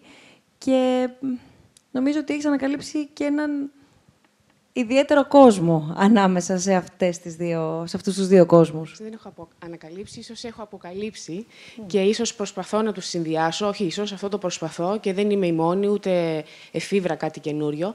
Αυτή η ιδέα της σύζευξης της μουσικής με την αστρονομία αρχίζει από την αρχαιότητα, αρχίζει ήδη από τις Πυθαγόριες ιδέες, αρχίζει από τη μουσική των σφαιρών και την αρμονία των σφαιρών που ο Πλάτωνας πάρα πολύ όμορφα περιγράφει στον Τίμεο, ο οποίος, για να έρθουμε σε αυτό που είπε και ο κύριος Μουσάς, ε, στο μύθο του Ηρός περιγράφει έναν άνθρωπο που πηγαίνει στον κάτω κόσμο. Και μέσα σε όλα που βλέπει, ακούει μία όμορφη μουσική. Και φτάνει σε ένα σημείο που βλέπει την ανάγκη, η οποία ουσιαστικά ανάγκη στη φιλοσοφία του Πλάτωνα εκφράζει, θα λέγαμε, το φυσικό νόμο, η ανάγκη να γίνονται τα πράγματα, η οποία κρατάει στην ποδιά της ε, ομόκεντρους σφονδύλους, ομόκεντρες σφαίρες. Κάθε σφαίρα απεικονίζει την τροχιά, την κίνηση ενός πλανήτη γύρω από το κεντρικό πυρ, που εξελίχθηκε σε ήλιο μετά στο κοσμολογικό μοντέλο του Αρίσταρχου από τη Σάμο. Και κάθε πλανήτης κινείται σε μια σφαίρα. Πάνω στη σφαίρα υπάρχει μια σιρήνα, λέει, η οποία παράγει έναν ήχο. Και όταν συνηχούν αυτοί οι ήχοι από την κίνηση όλων των πλανητών, το άκουσμα είναι αρμονικό, είναι μελωδικό, είναι ουράνιο και αυτό αποκαλεί αρμονία των σφαιρών, έτσι με, αυτό το, με αυτή την ποιητική περιγραφή. Ε, βέβαια, η αρμονία των σφαιρών ξεκινάει και ένα φυσικό πρόβλημα. Η περιφορά ενός πλανήτη γύρω από τον ήλιο. Κατά τον αρχήτα, κάθε περιφορά είναι μια περίοδος, είναι μια συχνότητα, άρα και ένας ήχος, βέβαια ήχος που δεν μπορούμε να ακούσουμε και ήχος που δεν εμπίπτει και στο ακουστικό εύρος συχνοτήτων, Ε, γιατί εμείς ακούμε σε ένα συγκεκριμένο εύρος. Οπότε, όταν λέμε ότι θέλουμε να κάνουμε τα δεδομένα που είπες ήχο, κάνουμε μια μετατροπή, κάνουμε μια σύμβαση. Γιατί στο διάστημα ήχος δεν ακούγεται. Θέλουμε ένα μέσο διάδοσης, θέλουμε τον αέρα, θέλουμε νερό, θέλουμε στερεό. Λοιπόν, αυτό που κάνουμε είναι ότι θα μετατρέψουμε κάποια δεδομένα σε, από, σε ακουστικό σήμα για να μπορέσουν να ακούσουν τα αυτιά μας που είναι όργανα τα οποία αντιλαμβάνονται τα ακουστικά σήματα. Λοιπόν, μας έδειξε ο Κωνσταντίνος πριν αυτές τις δύο καταπληκτικές φωτογραφίες από την ηλιακή έκλειψη, που φαίνεται το μαγνητικό πεδίο του ήλιου, η περιπλοκότητά του, αυτές, αυτή η βρόγχη που κάνει, που ουσιαστικά είναι η έκφανση του μαγνητικού του πεδίου. Ο ηλιακός άνεμος, όπως είπε και περιέγραψε και μια ηλιακή καταιγίδα, είναι φορτισμένα σωματίδια που φεύγουν από τον ήλιο, ταξιδεύουν στο μεσοπλανητικό χώρο και φτάνουν στη γη. Ε, φτάνοντας λοιπόν ε, στη Γη, προκαλούν το σέλας, διαταράσσουν το μαγνητικό πεδίο του πλανήτη μας, που ευτυχώς υπάρχει, γιατί αν δεν υπήρχε, δεν θα υπήρχε και ζωή σε αυτόν τον πλανήτη. Και αυτά τα σωματίδια τελικά που ακολουθούν τις γραμμές του μαγνητικού πεδίου, του ηλιακού, μετά έρχεσαι σε σύζευξη με το μαγνητικό πεδίο της Γης και καταλήγουν στην ατμόσφαιρα, καταλήγουν στο σέλας, μετά από χρόνια μελέτης, εμένα ήταν το διδακτορικό μου αυτό το θέμα, ε, αντιλήφθηκα ότι αυτά τα σωματίδια παράγουν ήχο. Εκπέμπουν ραδιοφωνικά μήκη κύματος, τα οποία αυτά ραδιοφωνικά σήματα, όπως κάνει και ένα ραδιόφωνο, μπορούμε να μετατρέψουμε σε ήχο. Μια κυραία πιάνει ένα σήμα ηλεκτρομαγνητικό, το κάνει ήχο. Αν αντί για αυτιά, τα αυτιά μας είχαμε κεραίες ραδιοφώνου, αυτούς τους ήχους θα τους ακούγαμε συνέχεια. Τους ακούσατε στην είσοδο πριν την έναρξη της εκδήλωσης. Στο υπόβαθρο ακούγονταν ε, ε, μία μουσική, ένας ήχος. Ήταν τέτοιες μετατροπές. Σωματίδια επιταχυνόμενα στα μαγνητικά πεδία, σωματίδια που προέρχονται από τον ήλιο, που είναι από το σέλας και κάνουμε ήχο για να μπορέσουμε ουσιαστικά να κατανοήσουμε και με την ακοή μας τα φυσικά φαινόμενα. Και είναι ένας όμορφος τρόπος ο ακουστικός τρόπος απεικόνησης ε, αστρονομικών δεδομένων και για μας τους επιστήμονες, γιατί έχουμε συνηθίσει να μεταφράζουμε τις εικόνες την πληροφορία σε εικόνες, να φτιάχνουμε plots, να έχουμε δεδομένα τόσο περίπλοκα που λέει ο Κώστας σε άλλους θα ήταν βαρετό, αν δεν ήταν τόσο ειδικοί στο θέμα τους. Οπότε, αν αυτά τα δεδομένα τα μετατρέψουμε σε ήχο, είναι ένας τρόπος πιο ελκυστικός για να επικοινωνείς την επιστήμη. Είναι τρόπος ελκυστικός για την εκπαίδευση, για να μιλήσει σε ένα μαθητή για μαγνητικά πεδία και πριν τα δει, πριν του γράψεις τις εξισώσεις, να ακούσει. Και είναι ένας τρόπος να έρθει αυτή η επικοινωνία μεταξύ επιστήμης και τέχνης και να χρησιμοποιήσει αυτούς τους ήχους ένας καλλιτέχνης για καλλιτεχνικούς, ε, για καλλιτεχνικούς σκοπούς. Και είναι και ένας τρόπος για να επικοινωνήσουμε και την ε, αστρονομία σε ανθρώπους που δεν έχουν τη δικιά μας όραση, σε ειδικές ομάδες, σε ομάδες τυφλών, οι οποίοι δεν μπορούν να παρατηρήσουν μέσα από ένα τηλεσκόπιο, δεν μπορούν να δουν τα αστέρια, τους πλανήτες, τον ήλιο, Οπότε μέσω του ήχου είναι και αυτός ένας δρόμος εκπαιδευτικός για να τους μοιήσουμε στα ζητήματα του ουρανού. Είτε είναι ήχος από μαγνητικές καταιγίδες, είναι, είτε είναι ήχος από αστέρες νετρονίων. Ας μην αρχίσουμε να λέμε τι είναι αστέρες νετρονίων. Αλλά υπάρχουν πολλοί τρόποι και διαφορετικοί για να μετατρέψεις σε ήχο επιστημονικά δεδομένα από όποια ε, περιοχή της επιστήμης και εμείς το κάνουμε με την αστρονομία γιατί αυτή αντιλαμβανόμαστε περισσότερο και αγαπάμε. Πάντως, ε, σίγουρα ακούγοντας έτσι κανείς όλους σας, πέρα από το κάθε αντικείμενο, το εξειδικευμένο πεδίο στο οποίο δραστηριοποιείται ο καθένας, ε, αντιλαμβανόμαστε και το πόσο, πόσοι, πόσοι πολλοί τρόποι υπάρχουν να προσεγγίσει ένα πιο άπειρο μάτι ή αυτή την αστρονομία, αλλά και τι δυνατότητες έχει όλη η κοινότητα έτσι ώστε να την επικοινωνήσει την επιστήμη. Είτε με τον ένα είτε με τον άλλο τρόπο έχετε χρησιμοποιήσει, ε, εξιστορώντας μας το, τη δική σας δραστηριότητα, ξαναλέω, ε, πάρα πολλούς τρόπους. Ε, αναρωτιέμαι, δεν ξέρω, αν, αν, αν θα βλέπατε την αστρονομία να επανέρχεται από αρχαιοτάτων χρόνων σχεδόν, να επανέρχεται στα, στα σχολεία ως μάθημα. Δηλαδή να μην μείνουμε μόνο στη δημόσια συζήτηση, στο δημόσιο διάλογο, να έτσι ξεκίνησε η συζήτησή μας, αν έχει θέση. Εδώ πέρα έχουμε φτάσει και σε όλες τις ηλικίες, σε όλους τους ανθρώπους, ε, με όποιες ιδιαιτερότητες ή όχι και αν έχει ο καθένας μας και εξειδικεύεται. Δηλαδή υπάρχει, υπάρχει πάρα πολύ γνώση η οποία ενδεχομένως θα μπορούσε να αναζητήσει χώρο ακόμα και εκεί. Ε, ναι, αλλά θέλει πάρα πολύ προσοχή στο πώς θα γίνει αυτό. Ε, αλλά εσείς κά, κάτι κάνετε. Κάτι κάνουμε. Ε, ο λόγος γιατί το λέω αυτό, γιατί θέλει πάρα πολύ προσοχή, η αστρονομία έχει έναν κίνδυνο. Επειδή υπάρχουν τόσα πολλά πράγματα που ξέρουμε για το ηλιακό μας σύστημα, για τους διαφορετικούς αστέρες, για το τι όντα υπάρχουν εκεί έξω. Μπορεί να πέσει κανείς στην παγίδα, να διδάξει την αστρονομία στο σχολείο, στη μέση εκπαίδευση, σαν ένα μάθημα απαρίθμησης δεδομένων. Το ηλιακό μας σύστημα έχει τόσους πλανήτες, ο, η Αφροδίτη είναι τόσα χιλιόμετρα μακριά, ε, έχει τέτοιο χρώμα. Και εκεί, αντί να προσελκύσεις το ενδιαφέρον του μαθητή, τον αποξενώνεις. Τον διώχνεις. Έχει ακριβώς το αντίθετο αποτέλεσμα. Α, αντίθετα, η αστρονομία έχει ένα πάρα πολύ ε, μεγάλο δυναμικό στο να εισαγάγεις στην επιστήμη από την οπτική γωνία του πώς το ξέρουμε. Αυτό που είναι σημαντικό να διδάξουμε χρησιμοποιώντας την αστρονομία είναι πώς ανακαλύπτουμε καινούρια επιστημονική γνώση. Και ο λόγος γιατί η αστρονομία είναι πολύ καλό εργαλείο για αυτό το πράγμα είναι πρώτον γιατί είναι πιασάρικη. Είναι ωραία, μας αρέσει όλους. Αλλά δεύτερον γιατί έτσι αρχίσαμε να ανακαλύπτουμε καινούρια επιστημονική γνώση. Αυτή είναι η ιστορία της επιστήμης. Η ιστορία της επιστήμης περνάει μέσα από την αστρονομία, μέσα από το πώς κατανοήσαμε την κίνηση των πλανητών, ε, τον νόμο της παγκόσμιας έλξης. Έτσι αρχίσαμε να έχουμε φυσική. Άρα λοιπόν, εκεί υπάρχει μια μεγάλη ευκαιρία. Αυτό που κάναμε εμείς ε, με τον Κώστα είναι πάνω σε αυτή την ιδέα να σχεδιάσουμε ένα διαδικτυακό μάθημα μέσα από την πλατφόρμα μάθησης των Πανεπιστημιακών Εκδόσεων Κρήτης, το οποίο επικεντρώνεται ακριβώς σε αυτό, το πώς το ξέρουμε. Παρουσίαση δηλαδή του τι ξέρουμε για το ηλιακό μας σύστημα και αργότερα για τα αστέρια και αργότερα για τους γαλαξίες, αλλά όχι τι ξέρουμε, αλλά πώς το μάθαμε. Και είμαστε πολύ αποφασισμένοι να το τηρήσουμε αυτό σαν πλαίσιο και έτσι ο τρόπος που διδάσκουμε το μάθημα είναι η διαλεκτική. Ένας ρωτάει ερωτήσεις. Συγγνώμη, σε τι ηλικίες απευθύνεστε; Ε, απευθυνόμαστε σε ηλικίες από, α, θα έλεγα, τρίτη γυμνασίου και πάνω και σε οποιονδήποτε πολίτη ενδιαφέρεται για την αστρονομία και έχει γνώσεις μαθηματικών επίπεδου τρίτης γυμνασίου. Άρα λοιπόν εξαιρετικά λίγα μαθηματικά, αλλά με αυτά να διδάξουμε την επιστημονική μέθοδο. Ε, ελπίζουμε ότι θα είναι έξω το Φεβρουάριο. Ναι, ε, ε, είχαμε ετοιμάσει ένα βιντεάκι, δεν ξέρω αν το έχετε.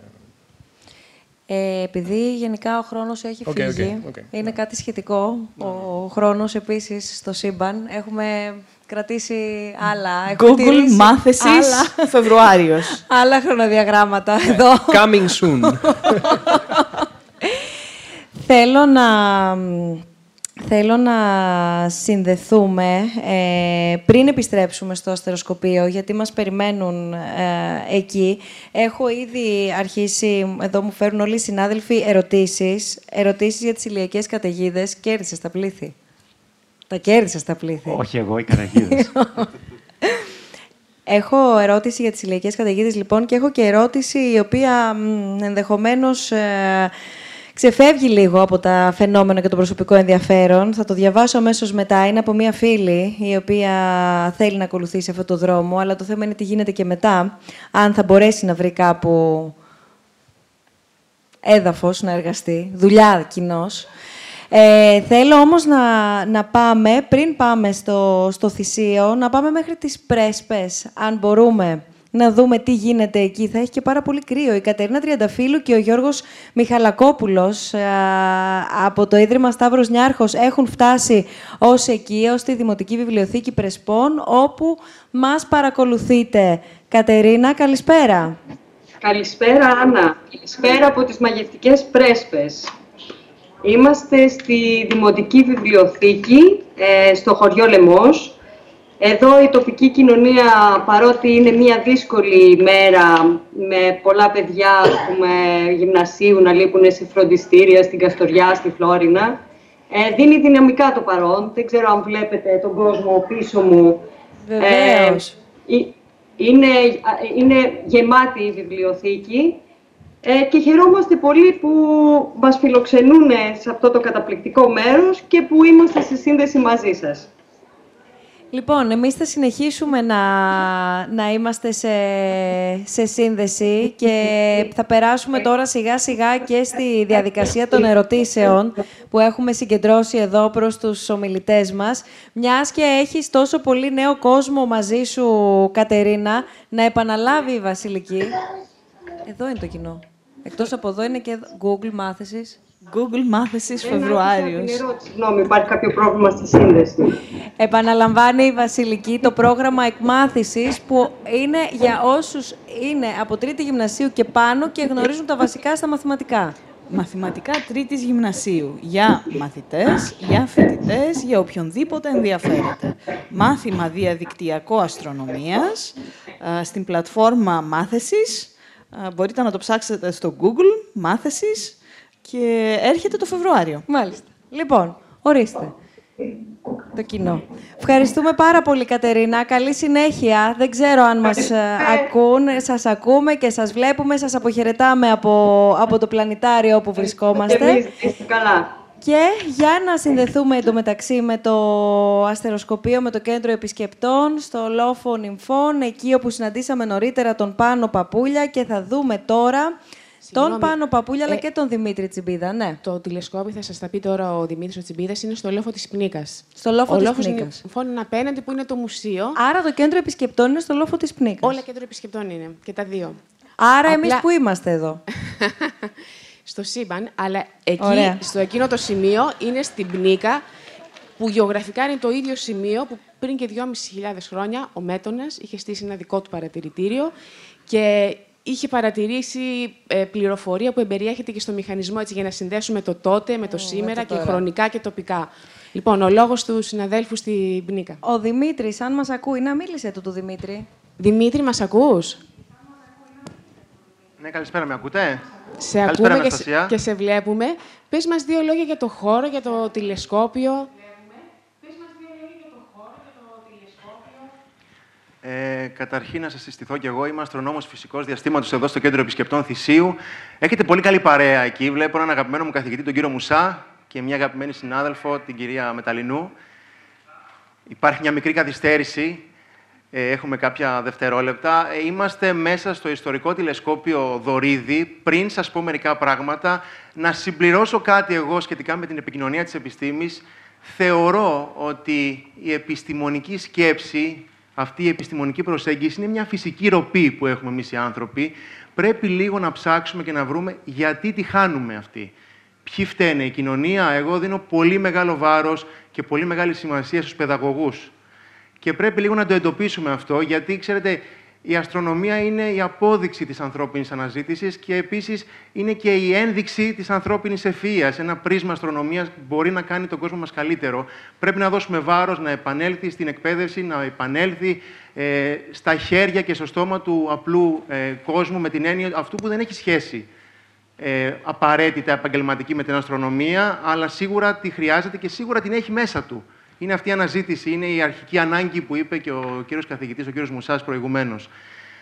Συνεχίζω ε, στα του τηλεσκοπίου. Εδώ βρισκόμαστε σε ένα ιστορικό τηλεσκόπιο, σε ένα ιστορικό χώρο και πάνω σε έναν ιστορικό λόφο. Εδώ είναι το, το ιστορικό τηλεσκόπιο Δημήτρη Δωρίδη, το μεγαλύτερο τηλεσκόπιο της Ελλάδας μέχρι το 59 και ένα τηλεσκόπιο το οποίο χρησιμοποιείται ε, συχνά κάθε Τετάρτη Παρασκευή και Σάββατο από το Κέντρο Επισκεπτών, ώστε ο κόσμος να έχει την ευκαιρία να δει μέσα από ένα τόσο σημαντικό αστρονομικό όργανο. Ένα τηλεσκόπιο βάρους 8 τόνων με έναν διπλό ωραίο αχρωματικό φακό 40 εκατοστών για όσους ασχολούνται με τα χαρακτηριστικά του τηλεσκοπίων. Μπορεί να φέρει κοντά μέσα από τη φωτορύπανση της Αθήνας ε, τον χρόνο με τους δακτυλίους του, τις, ε, τις ζώνες στην ατμόσφαιρα του Δία και φυσικά το προσωπικό εδώ είμαστε διαθέσιμοι και ε, κάθε φορά ε, χαιρόμαστε όταν ο κόσμος έρχεται και έρχεται και περιμένει με κρύο, με βροχή καμιά φορά, γιατί βρέχει και ο κόσμος καμιά φορά περιμένει να μας ακούσει, ε, να ρωτήσει κάτι και εμείς όσο μπορούμε φυσικά, γιατί η αστρονομία και η αστροφυσική είναι ένα τεράστιο κομμάτι, όσο μπορούμε είτε να το απαντήσουμε, είτε να το κατευθύνουμε εκεί που πρέπει για να αναζητήσει και να πει και στα παιδιά του τι πρέπει να κάνουν για να βρουν τις κατάλληλες πληροφορίες σε αυτό το, σε αυτό το χάος πια πληροφοριών που έχουμε γύρω μας. Δημήτρη, έχετε συγκεντρώσει κάποια ερωτήματα; Θέλει ο κόσμος που βρίσκεται εκεί μαζί σας σήμερα να ρωτήσει τους προσκεκλημένους ομιλητές που ακούμε εδώ με όλα αυτά τα όμορφα που μας λένε απόψε να τους απευθύνει κάποιο ερώτημα; Εγώ προτείνω αν κάποιος έχει κάποιο ερώτημα να του δώσουμε απευθείας το λόγο ναι, αυτό, και αυτό, να μπορέσει αυτό. να ρωτήσει απευθείας τους προσκεκλημένου. Αν υπάρχει κάποιος, υπάρχει κάποια ερώτηση. Λόγο.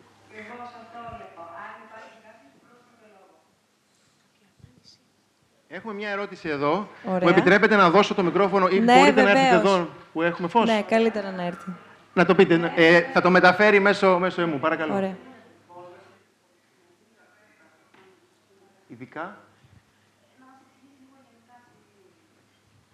Η ερώτηση είναι αν θα μπορούσαμε να έχουμε κάποιες επεξηγήσεις αναφορικά με, την, με το φαινόμενο της πόλωσης και με το όργανο το οποίο μετρά την πόλωση στο σχήνακα. Ευχαριστούμε πολύ. Βασιλική Κώστα. OK. Okay. το φως, για να καταλάβουμε τι είναι πόλωση, ε, το φως είναι ένα κύμα. Είναι μια ταλάντωση. Έτσι. Ε, ο, ο, και μάλιστα εγκάρσιο κύμα. Είναι κάτι πολύ οικείο σε εμάς. Άμα έχετε παίξει σκοινάκι σαν μικρά παιδιά, ας πούμε, έτσι, το, το εγκάρσιο κύμα που δημιουργείς με, ταλαντώνοντας το σκοινί. Ή άμα έχεις ρίξει ένα πετραδάκι ε, σε μία λίμνη, ε, το, οι ταλαντώσεις που δημιουργεί το πετραδάκι στην επιφάνεια της λίμνης, αυτά είναι κύματα, εγκάρσια. Πάνε, τον, η επιφάνεια του νερού πάει πάνω κάτω. Ή όταν χτυπάς την χορδή της κιθάρας. Αυτό είναι μια ταλάντωση. Εγκάρσια ταλάντωση. Ε, ένα τέτοιο πράγμα είναι το φως. Μόνο που αυτό που ταλαντώνεται δεν είναι η επιφάνεια του νερού, δεν είναι το σκηνάκι, αλλά είναι ένα πράγμα που λέμε ηλεκτρικό πεδίο στο χώρο. Ηλεκτρικό και μαγνητικό πεδίο στο χώρο. Αυτά ταλαντώνονται. Και αυτή την ταλάντωση τα μάτια μας την αντιλαμβάνονται σαν φως. Το, η ένταση του φωτός, πόσο λαμπρή είναι μία πηγή, πολύ λαμπρό αστέρι, πολύ αμυδρό αστέρι, πολύ λαμπρά ε, φώτα σε ένα αυτοκίνητο, πολύ αμυδρό φως σε ένα λαμπάκι ενός ποδηλάτου. Αυτή η ιδιότητα η της έντασης του φωτός ε, έχει να κάνει με το πλάτος της ταλάντωσης. Πόσο πολύ μεγάλη είναι η ταλάντωση, πόσο πολύ ψηλά πάει πάνω και κάτω. Ε, αυτό το πλάτος μεταφράζεται από τα, το, το αισθητήριο όργανο που έχουμε εμείς στο μάτι μας σε ένταση.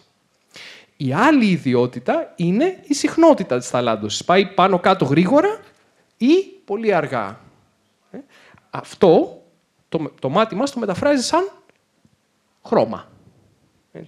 Ε, Α, υπάρχει όμως και μια τρίτη ιδιότητα, την οποία δυστυχώς δεν έχουμε ένα όργανο ε, με, την οποία μπορούμε να την να αντιληφθούμε, το οποίο μπορούμε να την αντιληφθούμε. Το μάτι μας δεν τη βλέπει. Αυτή η ιδιότητα έχει να κάνει με, το, με την κατεύθυνση αυτής της ταλάντωσης. Γίνεται έτσι πάνω κάτω ή γίνεται οριζόντια ή γίνεται σε μια γωνία. Ε, αυτό λέγεται πόλωση. Η πόλωση δηλαδή είναι η διεύθυνση στην οποία ταλαντώνεται το ηλεκτρικό πεδίο. Δυστυχώς τα μάτια μας δεν την αντιλαμβάνονται. Όμως είναι πάρα πολύ σημαντική ιδιότητα, διότι μας δίνει πληροφορίες για αυτό το πράγμα που λέγεται μαγνητικό πεδίο και διαπερνά το σύμπαν, υπάρχει παντού, το ενίδατε στον ήλιο, ε, από, αυτή την, από αυτές τις όμορφες φωτογραφίες του, του Κώστα. Α, υπάρχει παντού στο γαλαξία ε, και αυτό είναι που προσπαθούμε να, να χαρτογραφήσουμε. Ε, η διεύθυνση του μαγνητικού πεδίου, όπως φαίνονταν έτσι όμορφα, σαν, σαν μαλλιά, να φεύγουν από τον ήλιο, αυτές είναι, αυτό είναι το μαγνητικό πεδίο. Και ο, ο λόγος που μπορείτε να το δείτε στις συγκεκριμένες φωτογραφίες είναι επειδή υπάρχουν φορτισμένα σωματίδια τα οποία ακολουθούν αυτές τις γραμμές καθώς κινούνται. Ε, Α, αντίστοιχα, ε, μπορούμε να, ένας άλλος τρόπος να καταγράψουμε το μαγνητικό πεδίο είναι χρησιμοποιώντας την πόλωση του φωτός. Και αυτό είναι που θέλει να κάνει το Pacify. Θέλει να χαρτογραφήσει το μαγνητικό πεδίο του γαλαξία χρησιμοποιώντας αυτή την ιδιότητα. Το όργανο λοιπόν το οποίο χτίζουμε και λέγεται πολοσύμετρο, γιατί μετράει την πόλωση, θα κάνει ακριβώς αυτό. Θα μετρήσει δηλαδή, θα προσδιορίσει την διεύθυνση της ταλάντωσης του φωτός, ε, του κύματος, του φως, που έρχεται από κάθε αστέρι. Και θα το κάνουμε αυτό για εκατομμύρια αστέρια. Ε, από αστέρια που μπορεί να δούμε με το μάτι μας, μέχρι πολύ αμυδρά αστέρια που δεν μπορούμε να δούμε με το μάτι μας. Σε μεγάλες περιοχές του ουρανού. Ευχαριστούμε πολύ. Άλλη ερώτηση υπάρχει από το αστεροσκοπείο; Έχουμε κάποια άλλη ερώτηση;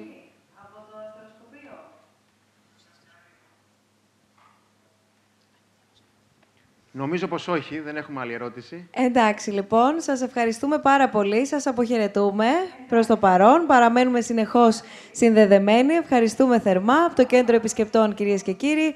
Ο Δημήτρης Τσιμπίδας, ε, αστρονόμος αστροφυσικός από το Εθνικό Αστεροσκοπείο Αθηνών και ο Πάνος Παπούλιας από το Τμήμα Προγραμμάτων του Ιδρύματος Σταύρος Νιάρχος. Είπαμε, οι διάλογοι αυτή τη φορά βρίσκονται παντού. Έτσι, μεγαλώσαμε, ενηλικιωθήκαμε και επεκταθήκαμε από, από αυτόν τον, τον Νοέμβριο. Θέλω να ετοιμάσετε κι εσείς τα δικά σας ερωτήματα, εάν ενδεχομένως θέλετε να ρωτήσετε κάτι τους ε, ομιλητές. Έχει έρθει ένα ερώτημα, έλεγα νωρίτερα, Κωνσταντίνε, που λέει ότι τις ηλιακές καταιγίδες δεν μπορούμε, ε, λέει μάλλον το ερώτημα, το πιο, να το πω πιο σωστά κι εγώ και το ερώτημα προς όλους, τις ηλιακές καταιγίδες δεν μπορούμε να τις προβλέψουμε ώστε να είμαστε προετοιμασμένοι; Μπορούμε μέχρι ένα βαθμό. Ε, Μπορούμε να δούμε την εικόνα που είδαμε πριν, του, του ηλιακού στέματος. Είναι δυνατόν; Ε, θα δούμε, αν μπορούμε. Διότι Για πες θα ήθελα εσύ, να εξηγήσω γιατί δεν μπορούμε να το προβλέψουμε με τόσο μεγάλη ακρίβεια. Το πρόβλημα είναι και όλη, όλη η έρευνα που έχουμε κάνει εδώ και πολλά χρόνια στον τρόπο απεικόνησης του ηλιακού στέματος έχει να κάνει με το πώς μας βοηθάει η σελήνη κρύβοντας τη λαμπρότητα του ήλιου σαν ένας φυσικός δίσκος και οι μαθηματικοί αλγόριθμοι που έχουμε αναπτύξει ε, με μεγάλο κόπο και συνεργασία με μαθηματικούς από την Τσεχία, για να καταφέρουμε να δείξουμε ε, την επόμενη, θα ήθελα να δείξουμε την επόμενη, ωραία. Λοιπόν, αυτό που βλέπετε ε, κοντά στον ηλιακό δίσκο και αυτό που βλέπετε στα, στα όρια της φωτογραφίας έχουν διαφορά φωτεινότητας 4,5 εκατομμύρια φορές προς ένα.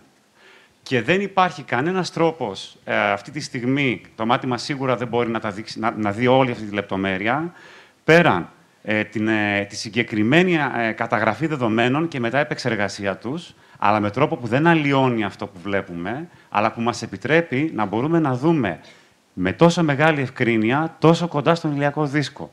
Τώρα, Έχουμε στο διάστημα αυτή τη στιγμή πάρα πολλές διαστημοσυσκευές, όπως είναι το SOHO, όπως είναι το SDO. Είναι, είναι τροχιακά αστεροσκοπία, τα οποία προσπαθούν να αποκρύψουν με παρόμοιο τρόπο την λαμπρότητα του ηλίου, αλλά δεν μπορούν να δείξουν την ευκρίνεια που βλέπετε στη διάμετρο όπως φαίνεται σε αυτή τη φωτογραφία. Δηλαδή, το πιο κοντινό που μπορούμε να δούμε από εκείνα τα τηλεσκόπια είναι στα όρια της φωτογραφίας. Άρα, επομένως, ε, από τη στιγμή που θα δημιουργηθεί μια ηλιακή καταιγίδα πολύ κοντά στον ήλιο και θα τη δούμε εμείς από, την, ε, από τα τροχιακά, αν θέλετε, αστεροσκοπία, ε, θα είναι ήδη αρκετά αργά, αν θέλετε, για να μπορέσουμε να κάνουμε κάτι όταν η καταιγίδα θα έχει φτάσει στη Γη.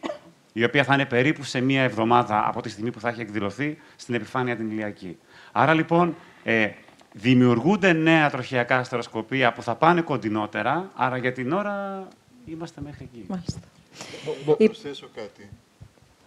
Ε, όταν έκανα το πρώτο μάθημα της αστροφυσικής τους πρωτοετής φυσικούς, έλεγα και φτάναμε βέβαια στο θέμα των ηλιακών εκρήξεων, τους έλεγα κάποιος από εσάς αρκετά έξυπνος, ενδεχομένως αύριο, παίρνοντας τις παρατηρήσεις ιδιαίτερα του μαγνητικού πεδίου, ανάμεσα στα οποία βέβαια και την πόλωση, αλλά και την ένταση κατά μήκος τέλος πάντων της γραμμής που βλέπουμε εμείς προς τον ήλιο, και με τα κατάλληλα μαθηματικά, εξισώσεις Μάξουελ και μαγνητοϊδροδυναμική όπως μαθαίνουν στη συνέχεια τα παιδιά, θα μπορέσει να προβλέψει πότε θα γίνει η έκρηξη από αυτήν την κοιλίδα.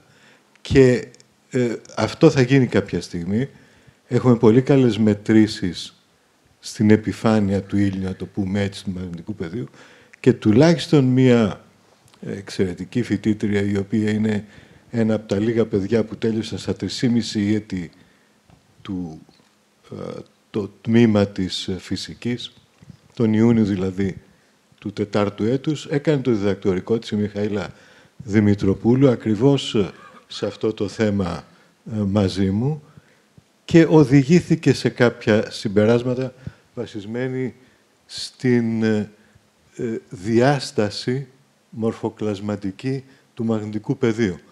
Και βέβαια με αρκετά ταχύς υπολογιστές ίσως μπορέσει να φτάσει και στο σημείο να τα προβλέπει όχι μόνο με αυτόν τον τρόπο που είναι στατιστικός, αλλά ακόμη καλύτερα. Είναι θέμα δηλαδή ενός έξυπνου παιδιού ναι.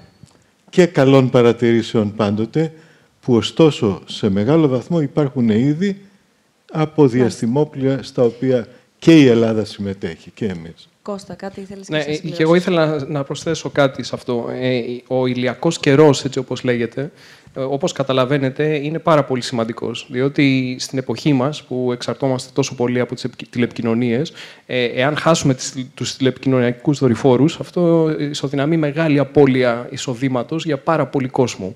Γι' αυτό είναι πάρα πολύ σοβαρή δουλειά αυτό. Έτσι, και, και η χρηματοδότηση είναι τεράστια από διάφορους οργανισμούς, και ευρωπαϊκούς και, και στην, από την άλλη άκρη του Ατλαντικού, το NSF, η NASA κτλ.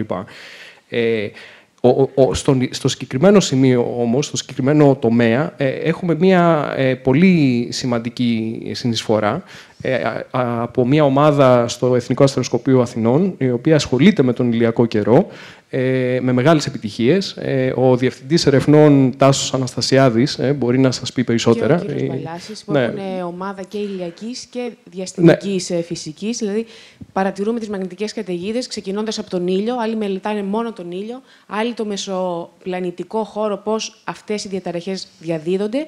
Και άλλοι μόνο με τη μαγνητόσφαιρα της Γης, πώς αυτές οι διαταραχές επηρεάζουν το μαγνητικό μας πεδίο την ατμόσφαιρα, το έδαφος, ακόμα και το υπέδαφος, που προκαλούνται βλάβες όχι μόνο στις τηλεπικοινωνίες, αλλά και σε γραμμές σιδηροδρόμων, σε σωλήνες μεταφοράς ε, φυσικού αερίου, για παράδειγμα, γιατί όταν μεταβάλλεται το μαγνητικό πεδίο, επάγονται ρεύματα. Και αυτά τα ρεύματα μπορούν να αλλοιώσουν τεχνολογικά συστήματα και στο έδαφος. Οπότε η πρωταρχική πηγή είναι ο ήλιος και τις συνέπειες τις βιώνουμε σε όλη τη διαδρομή από τον ήλιο μέχρι το έδαφος. Οπότε ε, και το αστεροσκοπείο έχει πολύ σημαντική ε, συνεισφορά σε αυτό το τομέα της Αυτό. Απλά πρέπει να αναγνωρίσουμε ότι το αστεροσκοπείο Αθηνών έχει πάρα πολύ μεγάλη ομάδα ανθρώπων εκεί που δουλεύει σε αυτά τα θέματα και σημαντική προσφορά. Τρέχω λίγο, πρέπει να τρέξω με τις ερωτήσεις, κύριε καθηγητά, και ακόμα εδώ ο κόσμος δεν έχει... Σας ακούμε, ελάτε, αν θέλετε μόνο όλοι λίγο σύντομα. Είναι λεπτομέρειες, αλλά είναι πράγματι ένα θέμα που το δουλεύουν σχεδόν σε όλα τα πανεπιστήμια στην Ελλάδα. Και το Πανεπιστήμιο Αθηνών έχει στις Θερμοπύλες ένα μηχάνημα 20 χρόνια τώρα, το οποίο καταγράφει κάθε δευτερόλεπτο 110 φάσματα του ηλίου με τις εκρήξεις. Κάθε βράδυ δηλαδή έχουμε από το 96, αν το πιστεύετε, 10 γίγα μετρήσεων. Μάλιστα. Ε, και δουλεύουν πολλοί άνθρωποι σε αυτό το θέμα και πιστεύω και με επιτυχία. Ένα ερώτημα που έχει έρθει από το Σχολείο της Θεσσαλονίκης. Ε, υπενθυμίζω ότι μας παρακολουθούν και από το 64ο Δημοτικό, ε, Δημοτικό Σχολείο Θεσσαλονίκης στο πλαίσιο του Θεσσαλονίκη Open Schools, του προγράμματος. Ε, πολύ γρήγορα λοιπόν ρωτώ, Βασιλική, Κώστα, Κώστα, Βασιλική. Το ερώτημα λέει ποια είναι τα επόμενα βήματα μετά την ολοκλήρωση του Pacify, ποια θα είναι η αντίδραση της διεθνούς κοινότητας, το ενδεχόμενο μιας ανακάλυψης που μπορεί να αλλάξει αλλάξει κατεύθυνση σε όσα έως τώρα γνωρίζουμε και πώς πρόκειται να τη διαχειριστείτε. Δεν ξέρω εάν υπάρχει έτσι μια προσέγγιση για να δοθεί μια απάντηση στο ερώτημα που δεχθήκαμε. Ε, μπορώ να δώσω την πολύ σύντομη εκδοχή. Αυτό που ελπίζουμε ότι θα γίνει όταν ολοκληρωθεί το πείραμα Pacify είναι ότι θα σηκωθεί η κουρτίνα που βάζει ο δικός μας γαλαξίας σε όλες τις παρατηρήσεις που κάνουμε για αυτό που έρχεται από πιο μακριά και αυτό που θέλουμε να παρατηρήσουμε όταν μελετούμε το νεαρό σύμπαν είναι αυτό που έρχεται όσο το δυνατόν μακρύτερα γίνεται, από όσο το δυνατόν κοντύτερα στη στιγμή μηδέν μπορούμε, και αυτή είναι η ακτινοβολία, η μικροκυματική ακτινοβολία του υποβάθρου. Αυτό λοιπόν, αυτή η ακτινοβολία, περνάει μέσα από όλο το γαλαξία πριν έρθει σε εμάς, στα όργανά μας να την ανοιχνεύσουμε. Με το πείραμα Pacify καταγράφουμε όλο αυτό που θα κάνει ο γαλαξίας, την μεταβολή, την παρεμβολή, τον θόρυβο που θα βάλει ο γαλαξίας σε αυτή την παρατήρηση, έτσι ώστε να την αφαιρέσουμε και να δούμε τι κρύβεται από πίσω. Είτε βρούμε ότι τα μοντέλα τα οποία είναι τα πιο ε, ισχυρά υποψήφια σήμερα. Είτε βρούμε το αντίθετο, είναι μια τεράστια σημασία ανακάλυψη, όχι μόνο για την αστροφυσική, αλλά για τη βασική φυσική. Εκεί ακριβώς είναι που αποκτάμε καινούρια γνώση φυσικής, που σήμερα δεν την έχουμε. Είναι πολύ συναρπαστικό. Λοιπόν, να προχωρήσουμε και με δικά σας ερωτήματα. Βέβαια, δεν μπορούμε να σας δούμε από εδώ, οπότε αν κάποιος σηκώσει το χέρι του, δυστυχώς δεν μπορώ να τον δω. Αν όμως θέλετε να απευθύνετε, μπορούμε να ανάψουμε τα φώτα λίγο; Ωραία. Για να, να δούμε ποιος από εσάς ή ποια θα ήθελε να, να ρωτήσει κάτι. Έχουμε κάποιο ερώτημα; Εκεί βλέπω ένα χέρι, ένας κύριος. Οπότε, αν μπορούμε να δώσουμε το μικρόφωνο. Σας ακούμε.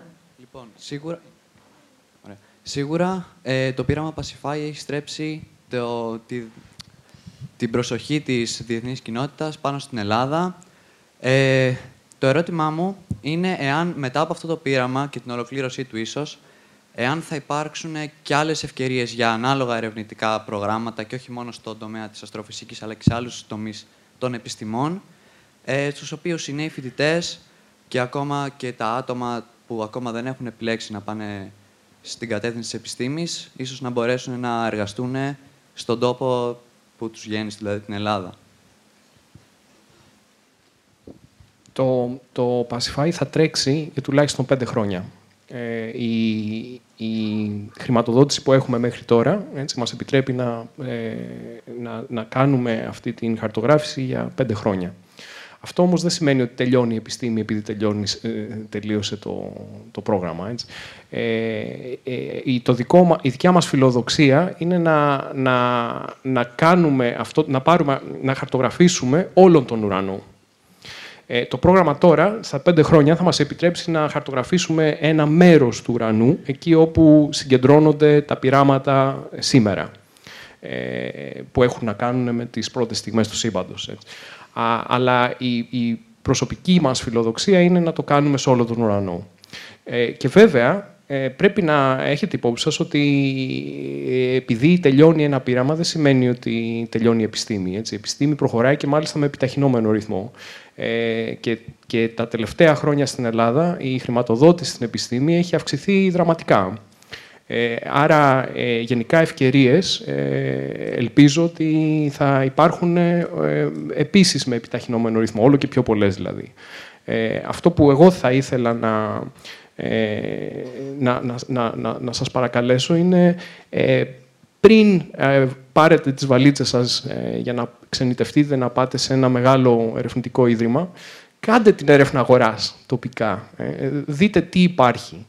Ε, ε, διαπιστώνουμε δηλαδή ότι ε, το πιο δύσκολο ίσως κομμάτι της δουλειάς μας είναι να μπορέσουμε να, να προσελκύσουμε τους κατάλληλους ανθρώπους που θα βοηθήσουν στο, στο πείραμα. Δεν είναι καθόλου εύκολο.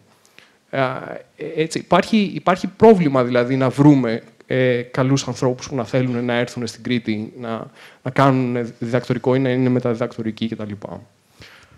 Να συμπληρώσω κάτι πολύ σύντομα. Ε, το πιο σημαντικό πράγμα που μαθαίνει ένας νέος άνθρωπος με τη συμμετοχή του σε ένα πείραμα σαν το Pacify δεν είναι για την πόλωση και δεν είναι για το νεαρό σύμπαν. Είναι πώς να ανακαλύπτει καινούργια γνώση για λογαριασμό της ανθρωπότητας. Καινούργιες ευκαιρίες λοιπόν, ναι, θα υπάρξουν και εσείς θα τις φτιάξετε. Ναι, αλλά δεν ξεχνώ, ε, τώρα εγώ από όσα είπατε και νωρίτερα, ότι η κατάσταση είναι δύσκολη στην Ελλάδα. Θέλω να πω όσες δυνατότητες και αν δίνονται, από όσα προγράμματα ε, και αν υπάρχουν ή αν έχουν τώρα ξεκινήσει να, να ανοίγουν, ε, πάλι δεν ξέρω, ε, παρακολουθώντας, ε, να, να ολοκληρώσω και καθηγητά για να, να σας ακούσουμε, παρακολουθώντας και όλα όσα συμβαίνουν γύρω μας και κυρίως στις θετικές επιστήμες, αλλά και στον συγκεκριμένο κλάδο, δεν ξέρω αν μπορείτε να πείτε, και το ερώτημα είναι προς όλους σας, ότι πραγματικά ανοίγουν δουλειές. Αυτό που είπε η Βάσο και συμφωνώ είναι ότι εμείς πρέπει να δημιουργούμε τις προϋποθέσεις και τις συνθήκες ε, για να φτιάχνουμε το Τώρα χώρο όμως μας. ποια είναι η εικόνα; Είναι δύσκολα, είναι πάρα πολύ δύσκολα. Αλλά εμείς οφείλουμε να εργαζόμαστε με αυτόν τον τρόπο. Και μετά, εντάξει, αν δεν τα καταφέρουμε, υπάρχουν και άλλες επιλογές. Αλλά πρέπει να προσπαθούμε στην κατεύθυνση ε, να ανοίγεις εσύ το δρόμο, όπως κάνουν αυτά τα δύο τα παιδιά που θαυμάζουμε απόψε. Ναι, κύριε καθηγητά, σας ακούμε. Εγώ είμαι πολύ αισιόδοξος. Δύσκολα δεν είναι. Στην Ελλάδα κανείς μπορεί να βρει, ειδικά στην Αθήνα που είναι ο μισός πληθυσμός βέβαια, διαφορετικά ασφαλώς ε, στην ε, Κρήτη, θ- χρησιμοποιούσα την εξής φράση. Στο Πανεπιστήμιο Αθηνών πρέπει να κάνεις αίτηση για να μην έχεις καλούς μεταπτυχιακούς φοιτητές. Στην αστροφυσική, για παράδειγμα, και μετά θα αναφερθώ και στις εργασί... θέσεις εργασίας, αλλά να πούμε δύο κουβέντες για την, Ε, να, να για τη έρθουμε όμως μελέτη. στις θέσεις εργασίας, Αμέσως, γιατί είναι αμέσως. ένα θέμα για το τις οποίο είναι θέσεις, επιτακτική ανάγκη. θέσεις ε, για να κάνουν σπουδές. Αφού γιατί του έχουν κάνει τις εμπεριέχεται. σπουδές, μετά τους περιμένει κάτι Ο, για στη το χώρα διδακτορικό, μας. θα σας πω. Και για το διδακτορικό. Για το διδακτορικό. Για το διδακτορικό, λοιπόν, ένας καλός φοιτητής με έναν κατάλληλο επιβλέποντα ε, θα βρει κατάλληλο θέμα ακόμα και αν δε- δεν έχει ε, κατάλληλο προϋπολογισμό.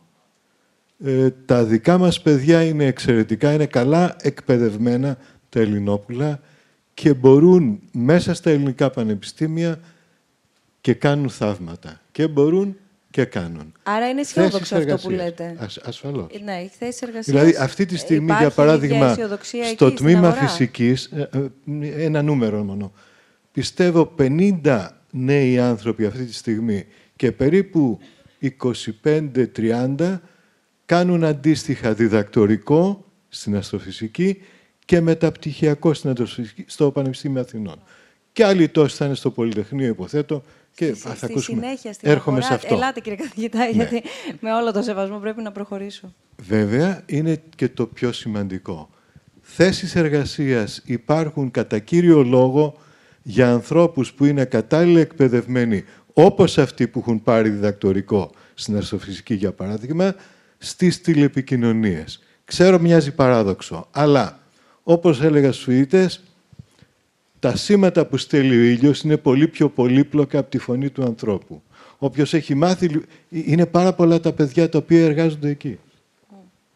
Και για κάποιους λόγους οι Έλληνες σε αυτό τον χώρο του λογισμικού δηλαδή και των τηλεπικοινωνίων είναι, είναι πάρα πολύ καλοί.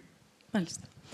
Κάποιο άλλο ερώτημα, γιατί θα επιστρέψουμε στις πρέσπες. Εκεί έχουμε έναν κύριο και εγώ εντωμεταξύ να θέσω ένα ερώτημα εντάχει. Ε, ονομάζομαι Δάφνη και φέτος ξεκίνησα τη φοιτησή μου στο φυσικό. Από μικρή είχα μια αγάπη και ενδιαφέρον όχι μόνο για τα άστρα το βράδυ, αλλά και για την εξήγηση φαινομένων στο διάστημα, supernova, μέσα σε παρένθεση. Ποια είναι η συμβουλή, λοιπόν, για να ασχοληθώ βαθύτερα με την αστροφυσική ε, ή την, και την αστρονομία; Να ασχοληθεί ή όχι, φαντάζομαι. Προσπαθώ και εγώ να καταλάβω το ερώτημα. Ελάτε, κύριε καθηγητά. Να, να, Μία. Ναι. Μαθηματικά, μαθηματικά, μαθηματικά. Και μετά έρχονται και τα πειράματα. Δεν ξέρω αν Θέλει κάποιος αυτό άλλος, απαντά. θέλει κάποιος άλλος να απαντήσει στη Δάφνη μέχρι να ακούσουμε τον κύριο; Το, το ερώτημα είναι αν, αν θα να ασχοληθεί ή όχι. Θα ρωτήσει την καρδιά της γι' αυτό. Όχι εμάς. Συμφωνώ. Το έχει απαντήσει ήδη το κορίτσι, γιατί είναι τόσο αποφασισμένη. Καλά, σπουδάζει ήδη. Ναι, είναι ήδη στο φυσικό, ή το έχει δρομολογήσει. Απλά θέλει μια στήριξη, γιατί βλέπει τις δυσκολίες που υπάρχουν γύρω. Ακριβώς. Τις βλέπει ήδη, θα δει περισσότερες. Αυτό λέμε Θα τόσο είναι ωραία, περισσότερες από αυτές που φαντάζεται. Θα απογοητευτεί πάρα πολλές φορές. Αλλά επειδή έχει την αρχική αυτή συνθήκη, την αρχική φλόγα, θα το κάνει καλά. Εγώ βλέπω Βάσο. στο, Α, Βλέπω στο θυσίο παιδάκια που έρχονται και είναι 5 χρονών και 6 και 7. Και λένε Γεια σας, εγώ θα γίνω αστρονόμος. Είναι βέβαιο ότι αυτό το παιδί θα γίνει αστρονόμος κάποια στιγμή. Ε, όταν έρχονται φοιτητές και μου κάνουν αυτό το ερώτημα, ε, να κάνω αστρονομία, εγώ πάντα τους λέω όχι. Εάν θέλεις Γιατί; να το συζητήσουμε, η απάντηση είναι όχι. Γιατί; Ε, τα παιδιά που κάνουν αστρονομία και τα πάνε πάρα πολύ καλά, είναι τα παιδιά που ό,τι και να τους πεις θα κάνουν αστρονομία. Δεν έχει σημασία πόσες φορές θα τους πεις όχι, αυτά ξέρουν τι θέλουν, τέτοιο παιδί ήμουνα κι εγώ. Ε, ε, και δεν έχει σημασία που είναι δύσκολο. Γιατί όταν είσαι 20 χρονών και έχεις μπροστά σου μία καριέρα 40, 50, 60 χρόνια, είναι πολύς καιρός για να μιζεριάσεις. Είναι λοιπόν πολύ και αν σημαντικό. φτάσεις σε μια ηλικία που σπουδάζεις, σπουδάζεις, σπουδάζεις και δεν βρίσκεις δουλειά, τι κάνεις; Και μετά δεν είναι ότι δεν θα βρεις δουλειά. Δεν υπάρχει περίπτωση να μην βρεις δουλειά. Εγώ δεν ξέρω κανέναν που να σπούδασε αστροφυσική και να είναι άνεργος. Για την Ελλάδα μιλάμε, Βάσο. Ε, οπουδήποτε. Για την Ελλάδα. Και, κοίταξε. Αν είναι να μιλήσουμε για την Ελλάδα, μπορείς οτιδήποτε να σπουδάσεις και να είσαι άνεργος. Ε, αυτό ακριβώς. μπορείς και γιατρός να σπουδάσεις και να είσαι άνεργος, μπορείς και μηχανικός να σπουδάσεις και να είσαι άνεργος. Διαφο... Και κατά δεύτερο λόγο, εγώ δεν νομίζω ότι πρέπει να φοβόμαστε να φύγουμε. Είναι καλό να βγούμε από την Ελλάδα. Είναι καλό να δούμε πώς εργάζονται αλλού. Είναι καλό να πάρουμε όσο δυνατόν περισσότερες εμπειρίες.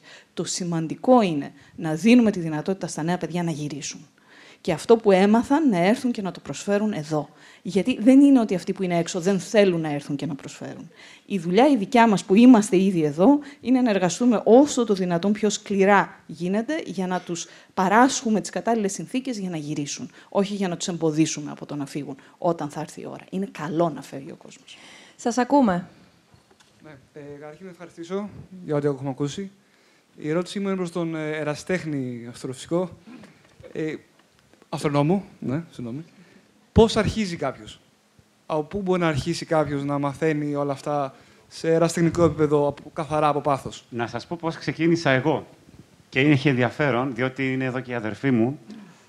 Όταν ξεκίνησα την αστρονομία, ε, αποφασισμένος ότι, οκ, δεν θα είμαι τρελός εάν ασχοληθώ και πάρω τηλεσκόπιο, παρόλο το κλίμα που υπήρχε γύρω μου για το αν θα πάρω τηλεσκόπιο, α, ήμασταν ένα βράδυ στη Χαλκιδική με την αδερφή μου, όπου νύχτωνε, ξεκίνησε ας πούμε να νυχτώνει, και ξαφνικά άρχισαμε να βλέπουμε στον ουρανό α, τα αστέρια, πώς εμφανίζονται. Α, αυτό το πράγμα μου δημιούργησε την αίσθηση ότι, καλά, και πώς εμφανίζονται τα αστέρια στον ουρανό. Με ποιον τρόπο. Την επόμενη μέρα πήρα κι άλλα. Ε, πάντε σε ένα μέρος που είναι ο ουρανός σκοτεινός, ε, άμα θέλετε, γκουγκλάρετε πριν πάτε βέβαια, και δείτε αν αυτό που θα δείτε στον ουρανό σας αρέσει. Υπάρχουν πάρα πολλοί όμιλοι στην Ελλάδα, η Αθήνα έχει τρεις, όπου μπορείτε να απευθυνθείτε, μπορείτε να πάτε και από το αστεροσκοπείο βέβαια, για να δείτε με τα μάτια σας από τηλεσκόπιο, για να καταλάβετε αν αυτό το πράγμα θα σας αρέσει τελικά ή όχι, διότι ας πούμε φανταστείτε ένας ερασιτέχνη αστρονόμος το βράδυ, δύο η ώρα, να χοροπηδάει όταν έχει δει για πρώτη φορά τον κρόνο από τηλεσκόπιο. Είναι τόσο απλό. Αν το κάνετε αυτό, είστε σε καλό δρόμο. Δεν χρειάζεται κάτι άλλο.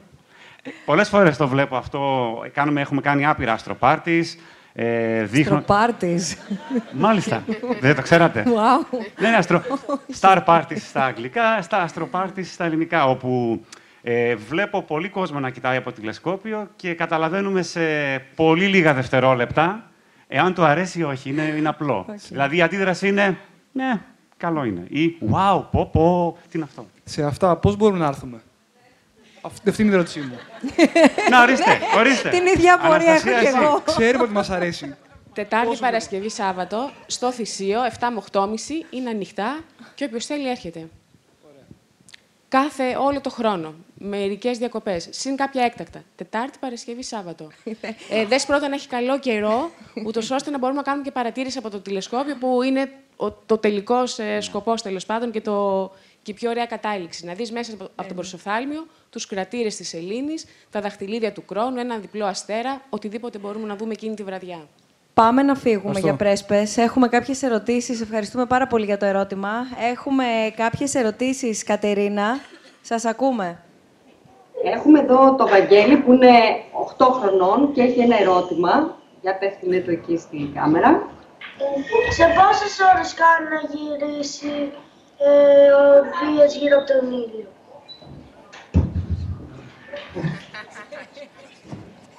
Πόσο χρονών είσαι, Ευαγγέλη; 8. Λοιπόν, από τη μέρα που γεννήθηκες, ε, δεν έχει προλάβει ούτε μία φορά να γυρίσει ο Δίας γύρω από τον ήλιο. Θέλει ακόμα δύο χρόνια και. δεν με πιστεύει.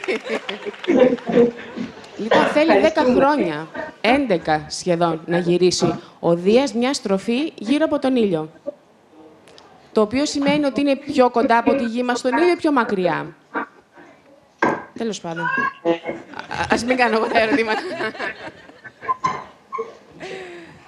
Έχουμε και την ε, Μαρία εδώ που είναι 11 χρονών, Ναι. οπότε ένα τέτοιο κύκλο όπως συζητήσαμε, που έχει επίσης μία ερώτηση. Ακούμε. Για ποιον είναι Μαρία η ερώτησή σου; Για τον ερασιτέχνη αστρονόμο.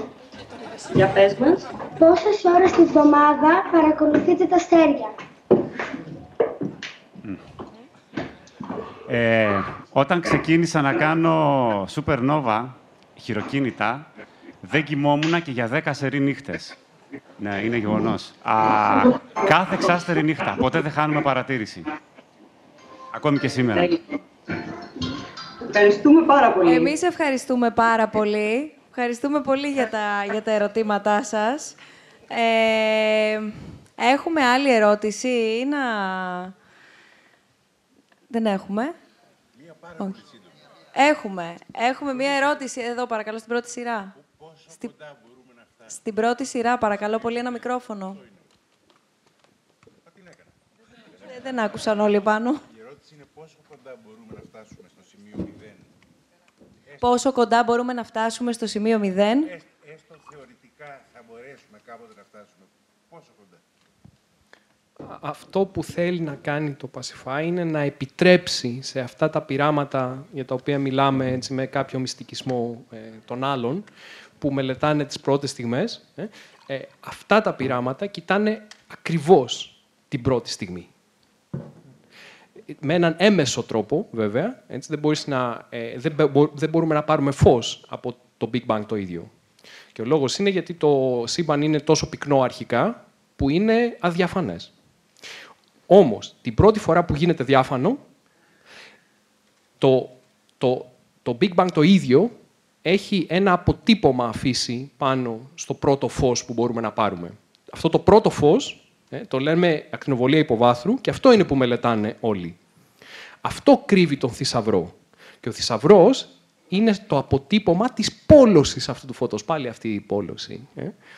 Α, το πρόβλημα είναι ότι είναι πάρα πολύ ε, δύσκολο αυτό το σήμα να το, να το, μ, μ, μ, να το ξεθάψουμε ε, από αυτό το σκονισμένο ε, γαλαξία. Η σκόνη δημιουργεί πρόβλημα. Έτσι. Και αυτό είναι που θέλει να κάνει το Pacify, να ξεσκονίσει α, το γαλαξία για να, μπορεί, να μπορούμε να αφαιρέσουμε με ακρίβεια το, το, το θόρυβο της σκόνης, ώστε να δούμε το αποτύπωμα από το ίδιο το Big Bang. Αυτή τη στιγμή δεν έχουμε τη γλώσσα για να φτάσουμε στο σημείο 0. Δεν έχουμε τη φυσική θεωρία που θα μας επιτρέψει να πάμε εκεί. Γιατί εκεί α, η βαρύτητα πρέπει να περιγραφεί με τη γλώσσα της κβαντομηχανικής. Και αυτή τη θεωρία, τη θεωρία της κβαντικής βαρύτητας, δεν την έχουμε ακόμη. Και ο λόγος για τον οποίο είναι τόσο δύσκολο να την αναπτύξουμε είναι γιατί δεν υπάρχουν πειραματικά δεδομένα να μας βοηθήσουν, να μας δείξουν το δρόμο προς τα πού να ψάξουμε. Και αυτά ακριβώς τα, τα πειράματα που μελετούν την πόλωση της μικροκυματικής ακτινοβολίας υποβάθρου είναι τα πειραματικά δεδομένα που θα ανοίξουν το δρόμο για μια θεωρία κβαντικής βαρύτητας και για να έχουμε τη γλώσσα να σπρώξουμε μέχρι το σημείο 0. Ευχαριστούμε πολύ. Δύο ερωτήματα. Ε, η κυρία εδώ και μετά στην πρώτη σειρά. Η κυρία. Γιατί μετά μας έχει ετοιμάσει κάτι πάρα πολύ ωραίο η Αναστασία και ανυπομονώ. Καλησπέρα και συγχαρητήρια σε όλους. Εγώ θα ήθελα να μάθω πώς διαχειρίζεστε το λάθος, δηλαδή και στους φοιτητές με προϋπάρχουσες αντιλήψεις ε, και στα μικρά παιδιά ή ακόμα και επιστημονικές θεωρίες που ίσως φοβάστε ότι θα βγουν λάθος. Τελικά, στο, στον τρόπο μας να ερμηνεύσουμε το σύμπαν, γίνονται λάθη και πώς τα αντιμετωπίζουμε. Ευχαριστώ. Το, το λάθος είναι σύμμαχός μας. Το λάθος είναι καλό. Έτσι μαθαίνουμε, από τα λάθη μαθαίνουμε. Δεν έχουμε άλλο τρόπο να μάθουμε. Άμα δεν σκοντάψεις, ε, ε, ε, δεν, δε- το λάθος στην- στο, στην, στον επιστημονικό χώρο ε, είναι μάλλον ευλογία. Δεν είναι κακό πράγμα. Βέβαια, δεν είναι ευχάριστο όταν συμβαίνει και το έχεις κάνει εσύ. Έτσι. Αλλά, αλλά ο τρόπος να, να, να, να, να κάνεις πρόοδο σε οτιδήποτε ε, είναι να, μέσα από μία σειρά από λάθη. Ε, αυτό που κάνουμε οι επιστήμονες είναι κάνουμε συστηματικά λάθη. Αλλά κάθε φορά που το διορθώνουμε ένα λάθος, ε, μαθαίνουμε περισσότερα για το σύμπαν. Να προσθέσω κάτι σε αυτό. Κάτι που μπορεί... Οκ. Η επιστημονική μέθοδος, ε, αν την πούμε σε απλά ελληνικά, είναι ότι μόλις ε, Εδώ πέρα η ομάδα βγάλει μία, ένα paper, την επιστημονική τους διατριβή λοιπόν, θα τη δώσουν στους ανταγωνιστές τους για να ελέγξουν οι ανταγωνιστές τους αν είναι σωστοί. Και έτσι γίνεται ο έλεγχος λάθος στην επιστημονική κοινότητα. Δηλαδή δίνεις στο χειρότερο εχθρό σου κατά μία έννοια αυτό που ανακάλυψες για να σου πει αν είσαι σωστός. Και έτσι λειτουργεί. Δηλαδή τα κριτήρια είναι πάρα πολύ αυστηρά στο αν μια θεωρία θα ισχύει ή όχι τέλος πάντων. Ακόμη και εκεί γίνονται λάθη βέβαια. Σας ακούμε. Ελάτε, τελευταίο ερώτημα. Σας ευχαριστούμε για όσα, όλα όσα μας είπατε σήμερα, αλλά εγώ εξακολουθώ να αναρωτιέμαι γιατί ψάχνουμε το σημείο 0. Θαυμάσιο ερώτημα. Σας ευχαριστώ πάρα πολύ και με αγωνία περιμένω κάθε φορά να γίνει. Ε, είναι το ίδιο ερώτημα γιατί προσπαθούμε να ανακαλύψουμε καινούρια φυσική, ουσιαστικά, ε, οθούμενοι μόνο από την περιέργειά μας. Η απάντηση είναι επειδή είμαστε περίεργοι να μάθουμε τι έγινε εκεί. Αλλά ίσως μπορεί να μην το καταλαβαίνω σωστά, αλλά συνήθως όταν μου διατυπώνεται αυτό το ερώτημα, αυτό που θέλει πραγματικό ο κόσμος να ρωτήσει είναι και εμένα τι με νοιάζει; Ε, γιατί σαν ανθρωπότητα πρέπει να κάνουμε αυτή την επένδυση; Εντάξει, είσαι περίεργος να δεις πώς ξεκίνησε το σύμπαν. Πώς θα επηρεάσει εμένα αυτό την καθημερινότητά μου; Υπάρχουν λοιπόν δύο απαντήσεις που μπορεί να δώσει κανείς. Το ένα είναι γιατί είναι μια περιέργεια που μας αφορά όλους. Από πού ήρθε το σύμπαν, από πού ήρθαμε εμείς, από πού προήρθαν τα πάντα. Αλλά το δεύτερο, εντελώς κοινικό και πρακτικό, είναι ότι κάθε φορά που ανακαλύπτουμε καινούργια φυσική, η πραγματικότητά μας μεταμορφώνεται.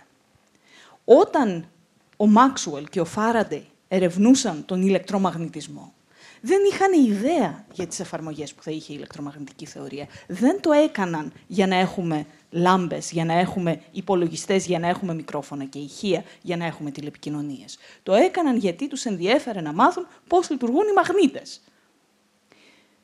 Δεν μπορώ λοιπόν να προβλέψω ποιες θα είναι οι πρακτικές εφαρμογές του, να ανακαλύψω τη φυσική που ισχύει στο σημείο 0. Μπορώ όμως με βεβαιότητα να σας πω ότι θα μεταμορφώσει την πραγματικότητα κάποιον. Δύο γενιές από τώρα. Με τον ίδιο τρόπο που ενώ ο Μάξουελ διατύπωνε την ηλεκτρομαγνητική θεωρία, η καλύτερη τεχνολογική εφαρμογή της εποχής του ήταν η γκαζόλαμπα. Ε, έμπαινε στο σπίτι, πατούσε ένα διακόπτη και όλες οι γκαζόλαμπες έπαιρναν γκάζι ταυτόχρονα και είχες φως σε όλο το σπίτι. Καταπληκτικό. Και χάρη στην έρευνα που έκανε ο Μάξουελ, που έκανε ο Φάραντε, οι οποίοι οδηγούνταν εντελώς από την περιέργειά τους για αυτό το περίεργο εκείνη την εποχή φαινόμενο του ηλεκτρισμού και του μαγνητισμού και πώς συνδέονται, η γκαζόλαμπα έγινε τελείως άσχετη με την πραγματικότητά μας. Αυτή τη στιγμή, αν η ΔΕΗ κλείσει το διακόπτη, σε πέντε λεπτά ενοχλείστε, σε μία ώρα αρχίζει να ξεφορτίζει το κινητό και νιώθετε άσχημα και σε έναν μήνα που δεν έχουμε ρεύμα έχει καταρρεύσει ο πολιτισμός μας. Έτσι. Και έτσι μεταμόρφωσαν ο Μάξουελ και ο Φάρεντε την πραγματικότητά μας. Ευχαριστούμε πάρα πολύ. Αναστασία, ο λόγος σε σένα. Λοιπόν, ε, Ωραία, νομίζω στην πράξη τώρα, αυτό Ναι. που εννοείς, Ναι. ε, να κάνουμε αυτή τη σύζευξη αστρονομίας Ε, ναι. και μουσικής. Ε, ναι. Αλλά χρειαζόμαστε και μουσικό. Ναι. Αστρονόμοι είμαστε πολλοί. Ναι, Ε, αλλά είναι είναι ο εδώ. τηλέμαχος ο Μούσας, ε, εκλεκτός ε, φίλος και συνάδελφος και συνεργάτης, μουσικός και εκπαιδευτικός, με τον οποίο τηλέμαχο... Ευχαριστούμε.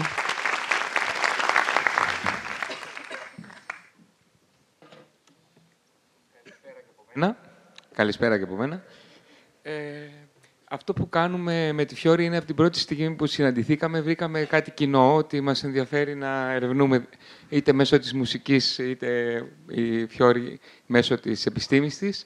Ε, νομίζω ότι πρώτα απ' όλα χαίρομαι που βρίσκομαι με το, ε, στο ίδιο πάνελ, ας το πούμε, ε, απ' έξω είμαι αυτή τη στιγμή, αλλά είμαι κοντά, ε, με, τον, ε, με τον κύριο Μουσά που το χρόνια τον παρακολουθώ και επειδή και, το- ε, λόγω του επιθέτου που είμαστε πολύ κοντά, πάντοτε μου είχε Τηλέμαχος τραβήξει το ενδιαφέρον. Μούσας. ναι, ναι.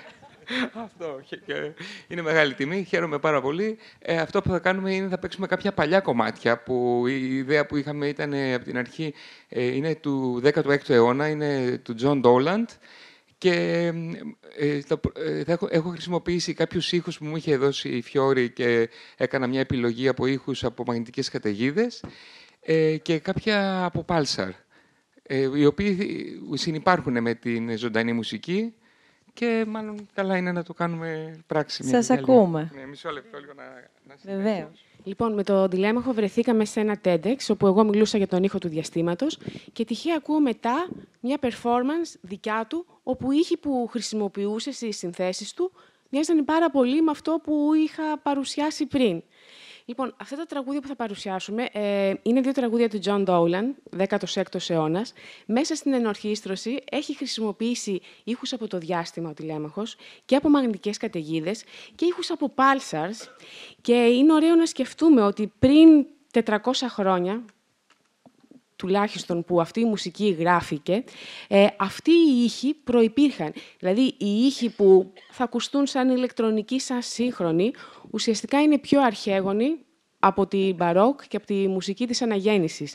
Και αυτή η μουσική μοιάζει πάρα πολύ σύγχρονη σε σχέση με τους ήχους, τα ραδιοφωνικά κύματα τέλος πάντων, την ακτινοβολία, που έρχεται από αυτά τα εξωτικά αντικείμενα χιλιάδες ε, ετών μακριά, ετών φωτός. Οι μαγνητικές καταιγίδες είναι δίπλα μας. Θα μπορούσαμε θεωρητικά κάθε μέρα να τις ακούμε με άλλους δέκτες.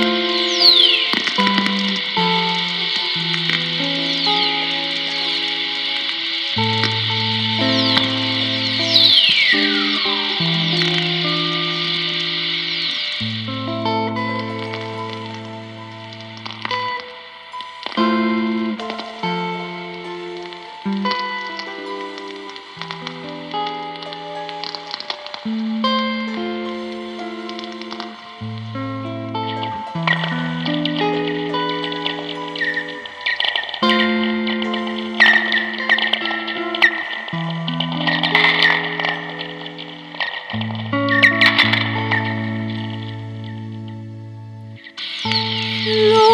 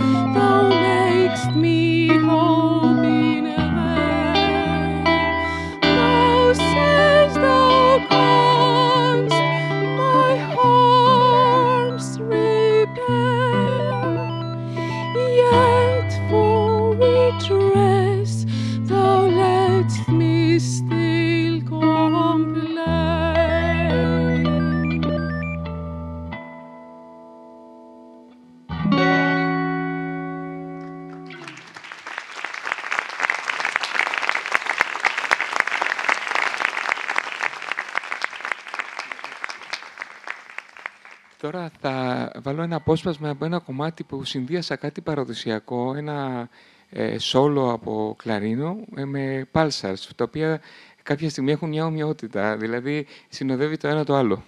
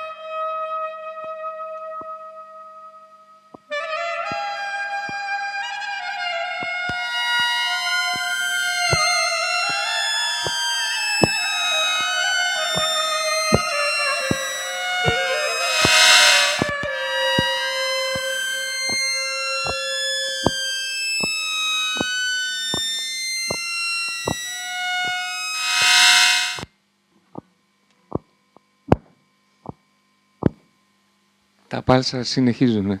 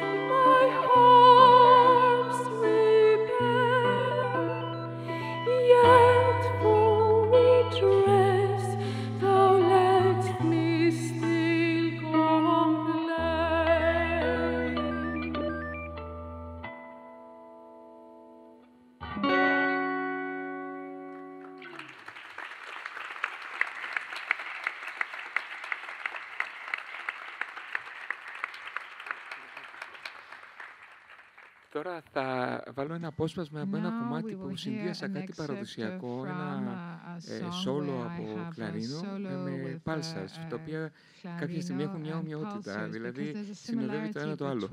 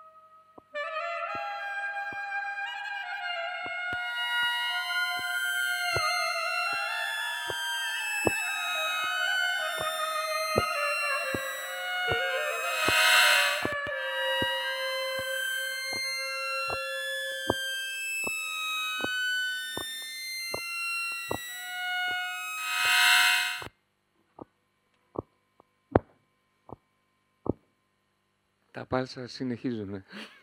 So pulsars continue.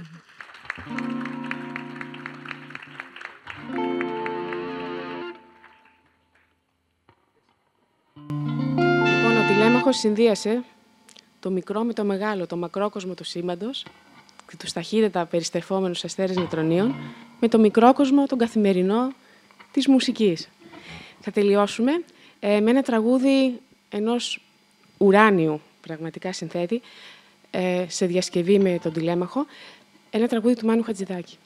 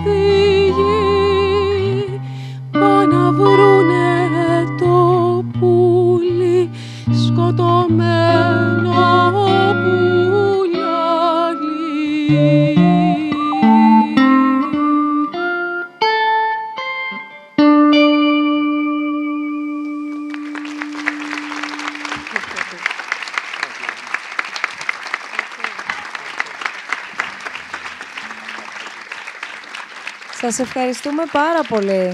Και εμείς. Ευχαριστούμε πραγματικά πάρα πολύ. Μας ταξιδέψατε. Νομίζω έτσι ήταν το καλύτερο κλείσιμο μετά από όλα αυτά τα οποία μας είπατε προηγουμένως. Λοιπόν, εγώ θα επιστρέψω πάλι στα δικά μας γενέθλια, γιατί είμαστε λίγο χαρούμενοι παραπάνω σήμερα, επειδή οι διάλογοι, όπως λέγαμε και στην αρχή και όπως πολύ καλά γνωρίζετε, γίνονται ενός έτους, συμπληρώνονται 12 μήνες από τον περσινό Νοέμβριο, που ήταν η πρώτη συνάντηση, μαζί με ομιλητές, μαζί με εσάς, μεταξύ ημών, μεταξύ εμού, αν θέλετε, και της ομάδας του Ιδρύματος Σταύρος Νιάρχος ως προς αυτό το εγχείρημα και αυτή την πρωτοβουλία συνειδητοποιώντας συνεχώς όλο ένα και περισσότερο πόσο ανάγκη έχουμε όλοι για διάλογο, πόσο λείπει ο διάλογος, πόσο δύσκολο είναι να κάνεις διάλογο, γιατί είναι δύσκολο να ακούσεις τον συνομιλητή σου, χωρίς να έχεις κάτι έτοιμο εσύ να απαντήσεις ή ακόμα και αν είσαι προκατηλημένος, να μπορέσεις να προσπεράσεις την προκατάληψή σου και να ακούσεις αυτόν με τον οποίο συζητάς, να έχεις το θάρρος να διαφωνήσεις, να έχεις το θάρρος να αποδεχθείς ότι κάποιος διαφωνεί μαζί σου και όλα μετά να είναι εξίσου δημοκρατικά και ωραία. Σε αυτές μας τις συναντήσεις κάθε μήνα αλλάζουμε θεματική, αλλάζουμε θεματολογία. Γενικά δεν υπάρχει κανένα πλαίσιο.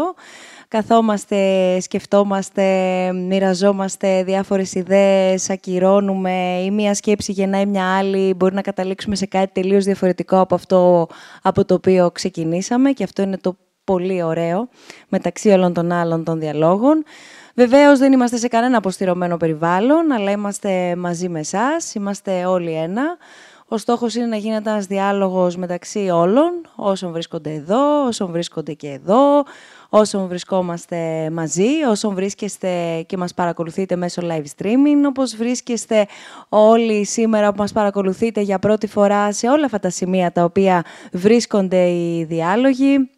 Είπαμε στο κέντρο επισκεπτών του αστεροσκοπίου, στο Θησίο, στις Πρέσπες, στο σχολείο στη Θεσσαλονίκη, στα σχολεία της Αθήνας και θα συνεχίσουμε. Ο στόχος μας είναι να συνεχίσουμε να ενώνουμε ακόμα περισσότερες φωνές, να συναντάμε ακόμα περισσότερους ανθρώπους, επιστήμονες, συνανθρώπους μας, συμπολίτες μας, συνοδοιπόρους μας, εν πάση περιπτώσει που έχουν κάτι ενδιαφέρον να πούν και εμείς έχουμε πολλά ενδιαφέροντα να ακούσουμε. Το ελάχιστο που θα μπορούσαμε να, να κάνουμε είναι να ετοιμάσουμε έτσι ένα πάρα πολύ γρήγορο, μα πάρα πολύ γρήγορο βιντεάκι, το οποίο θα δούμε αμέσως τώρα και θα μας θυμίσει στιγμές σε όλη μας αυτή την 12μηνη διαδρομή με κοινό στόχο να συνεχίσουμε.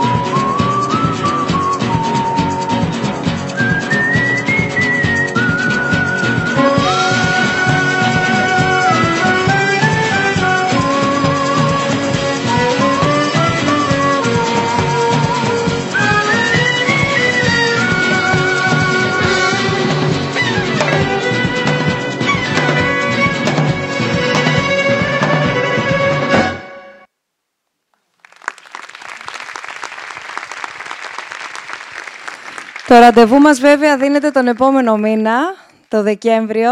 Το ραντεβού μας είναι για την Τετάρτη 19 Δεκεμβρίου, σε έναν ιδιαίτερο διάλογο με έναν προσκεκλημένο, μία για την ακρίβεια προσκεκλημένη, την Κατερίνα Βρανά, μία διακεκριμένη παγκοσμίως γυναίκα κομικό, η οποία αντιμετώπισε, είναι γνωστό, όχι μόνο στην Ελλάδα, αλλά και εκτός συνόρων το πρόβλημα υγείας το οποίο αντιμετώπιζε και εξακολουθεί και αντιμετωπίζει με πάρα πολύ μεγάλη γενναιότητα. Θα χρησιμοποιήσω αυτή τη λέξη για την περίπτωση της Κατερίνας. Οπότε ένας μοναδικός διάλογος μεταξύ ημών την Τετάρτη 19 Δεκεμβρίου Πολλές περισσότερες πληροφορίες σε πολύ λίγες ημέρες στο site μας snf.org και βεβαίως δεν θα αποχαιρετήσουμε έτσι απλά τη χρονιά, αλλά θα έχουμε και πολλές εορταστικές εκπλήξεις αμέσως μετά. Η ομάδα των διαλόγων. Πού είναι η ομάδα των διαλόγων όμως; Θα, θα, θα,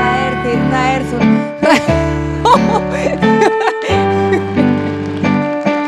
ναι, ε, μία φωτογραφία πρώτα και να έρθουν όλοι, όλοι, όλοι, όλοι από τους διαλόγους, όλοι οι συνάδελφοι από το Ίδρυμα Σταύρος Νιάρχος για να σβήσουμε μαζί αυτό το κεράκι. Θα... Κάνει ζέστη εδώ. Ε, ωραία, όμορφα στη γη. Προτιμώ από το διάστημα. Καλύτερα. Καλύτερα. Μαζί με τους ανθρώπους είναι καλύτερα. Τα άστρα σε φέρουν λίγο μοναξιά, αλλά ωραία είναι. Και εδώ και εκεί. Διπλωματική απάντηση. Ε, προσπαθώ. Είναι η θέση μου τέτοια. Τι τούρτα τι έχει μέσα; Πρέπει να την ανοίξουμε. Μόνο εξωτερικά έχω επαφή μαζί της. Λοιπόν. Να το σβήσουμε το κεράκι. Ε; Να μας, τραγουδήσει, να, να μας τραγουδήσει ο κόσμος. Εγώ ντρέπομαι, μας τραγουδήσει ο κόσμος. λοιπόν, να, να, να κάνουμε όλοι μαζί μία ευχή. ναι, σκεφτόμουν πριν η επόμενη, το επόμενο τέλος πάντων άνοιγμα. Πρώτη φορά βγήκαμε εκτός και πήγαμε Θεσσαλονίκη, Αθήνα, πρέσβες. Σκεφτόμουν λοιπόν μήπως το επόμενο γίνει αντί για live streaming και με Pulsar, πώς το λέτε; Pulsar streaming. να βγούμε από το γαλαξία. Αυτό. Αυτή είναι η ευχή μου. Μέσα είμαστε όλοι.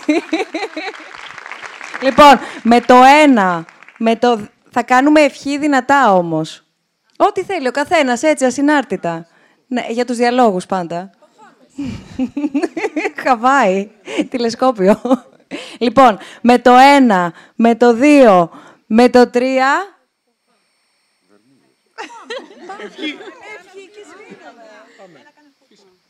Ένα, δύο, τρία. Η ευχή από μέσα μας πήγε, έτσι, εντάξει. Για να μείνει έκπληξη.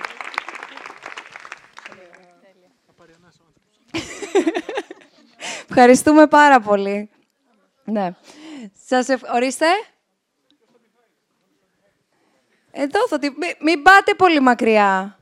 Λοιπόν, σας ευχαριστούμε πάρα πολύ όλους που ήσασταν σήμερα εδώ μαζί μας.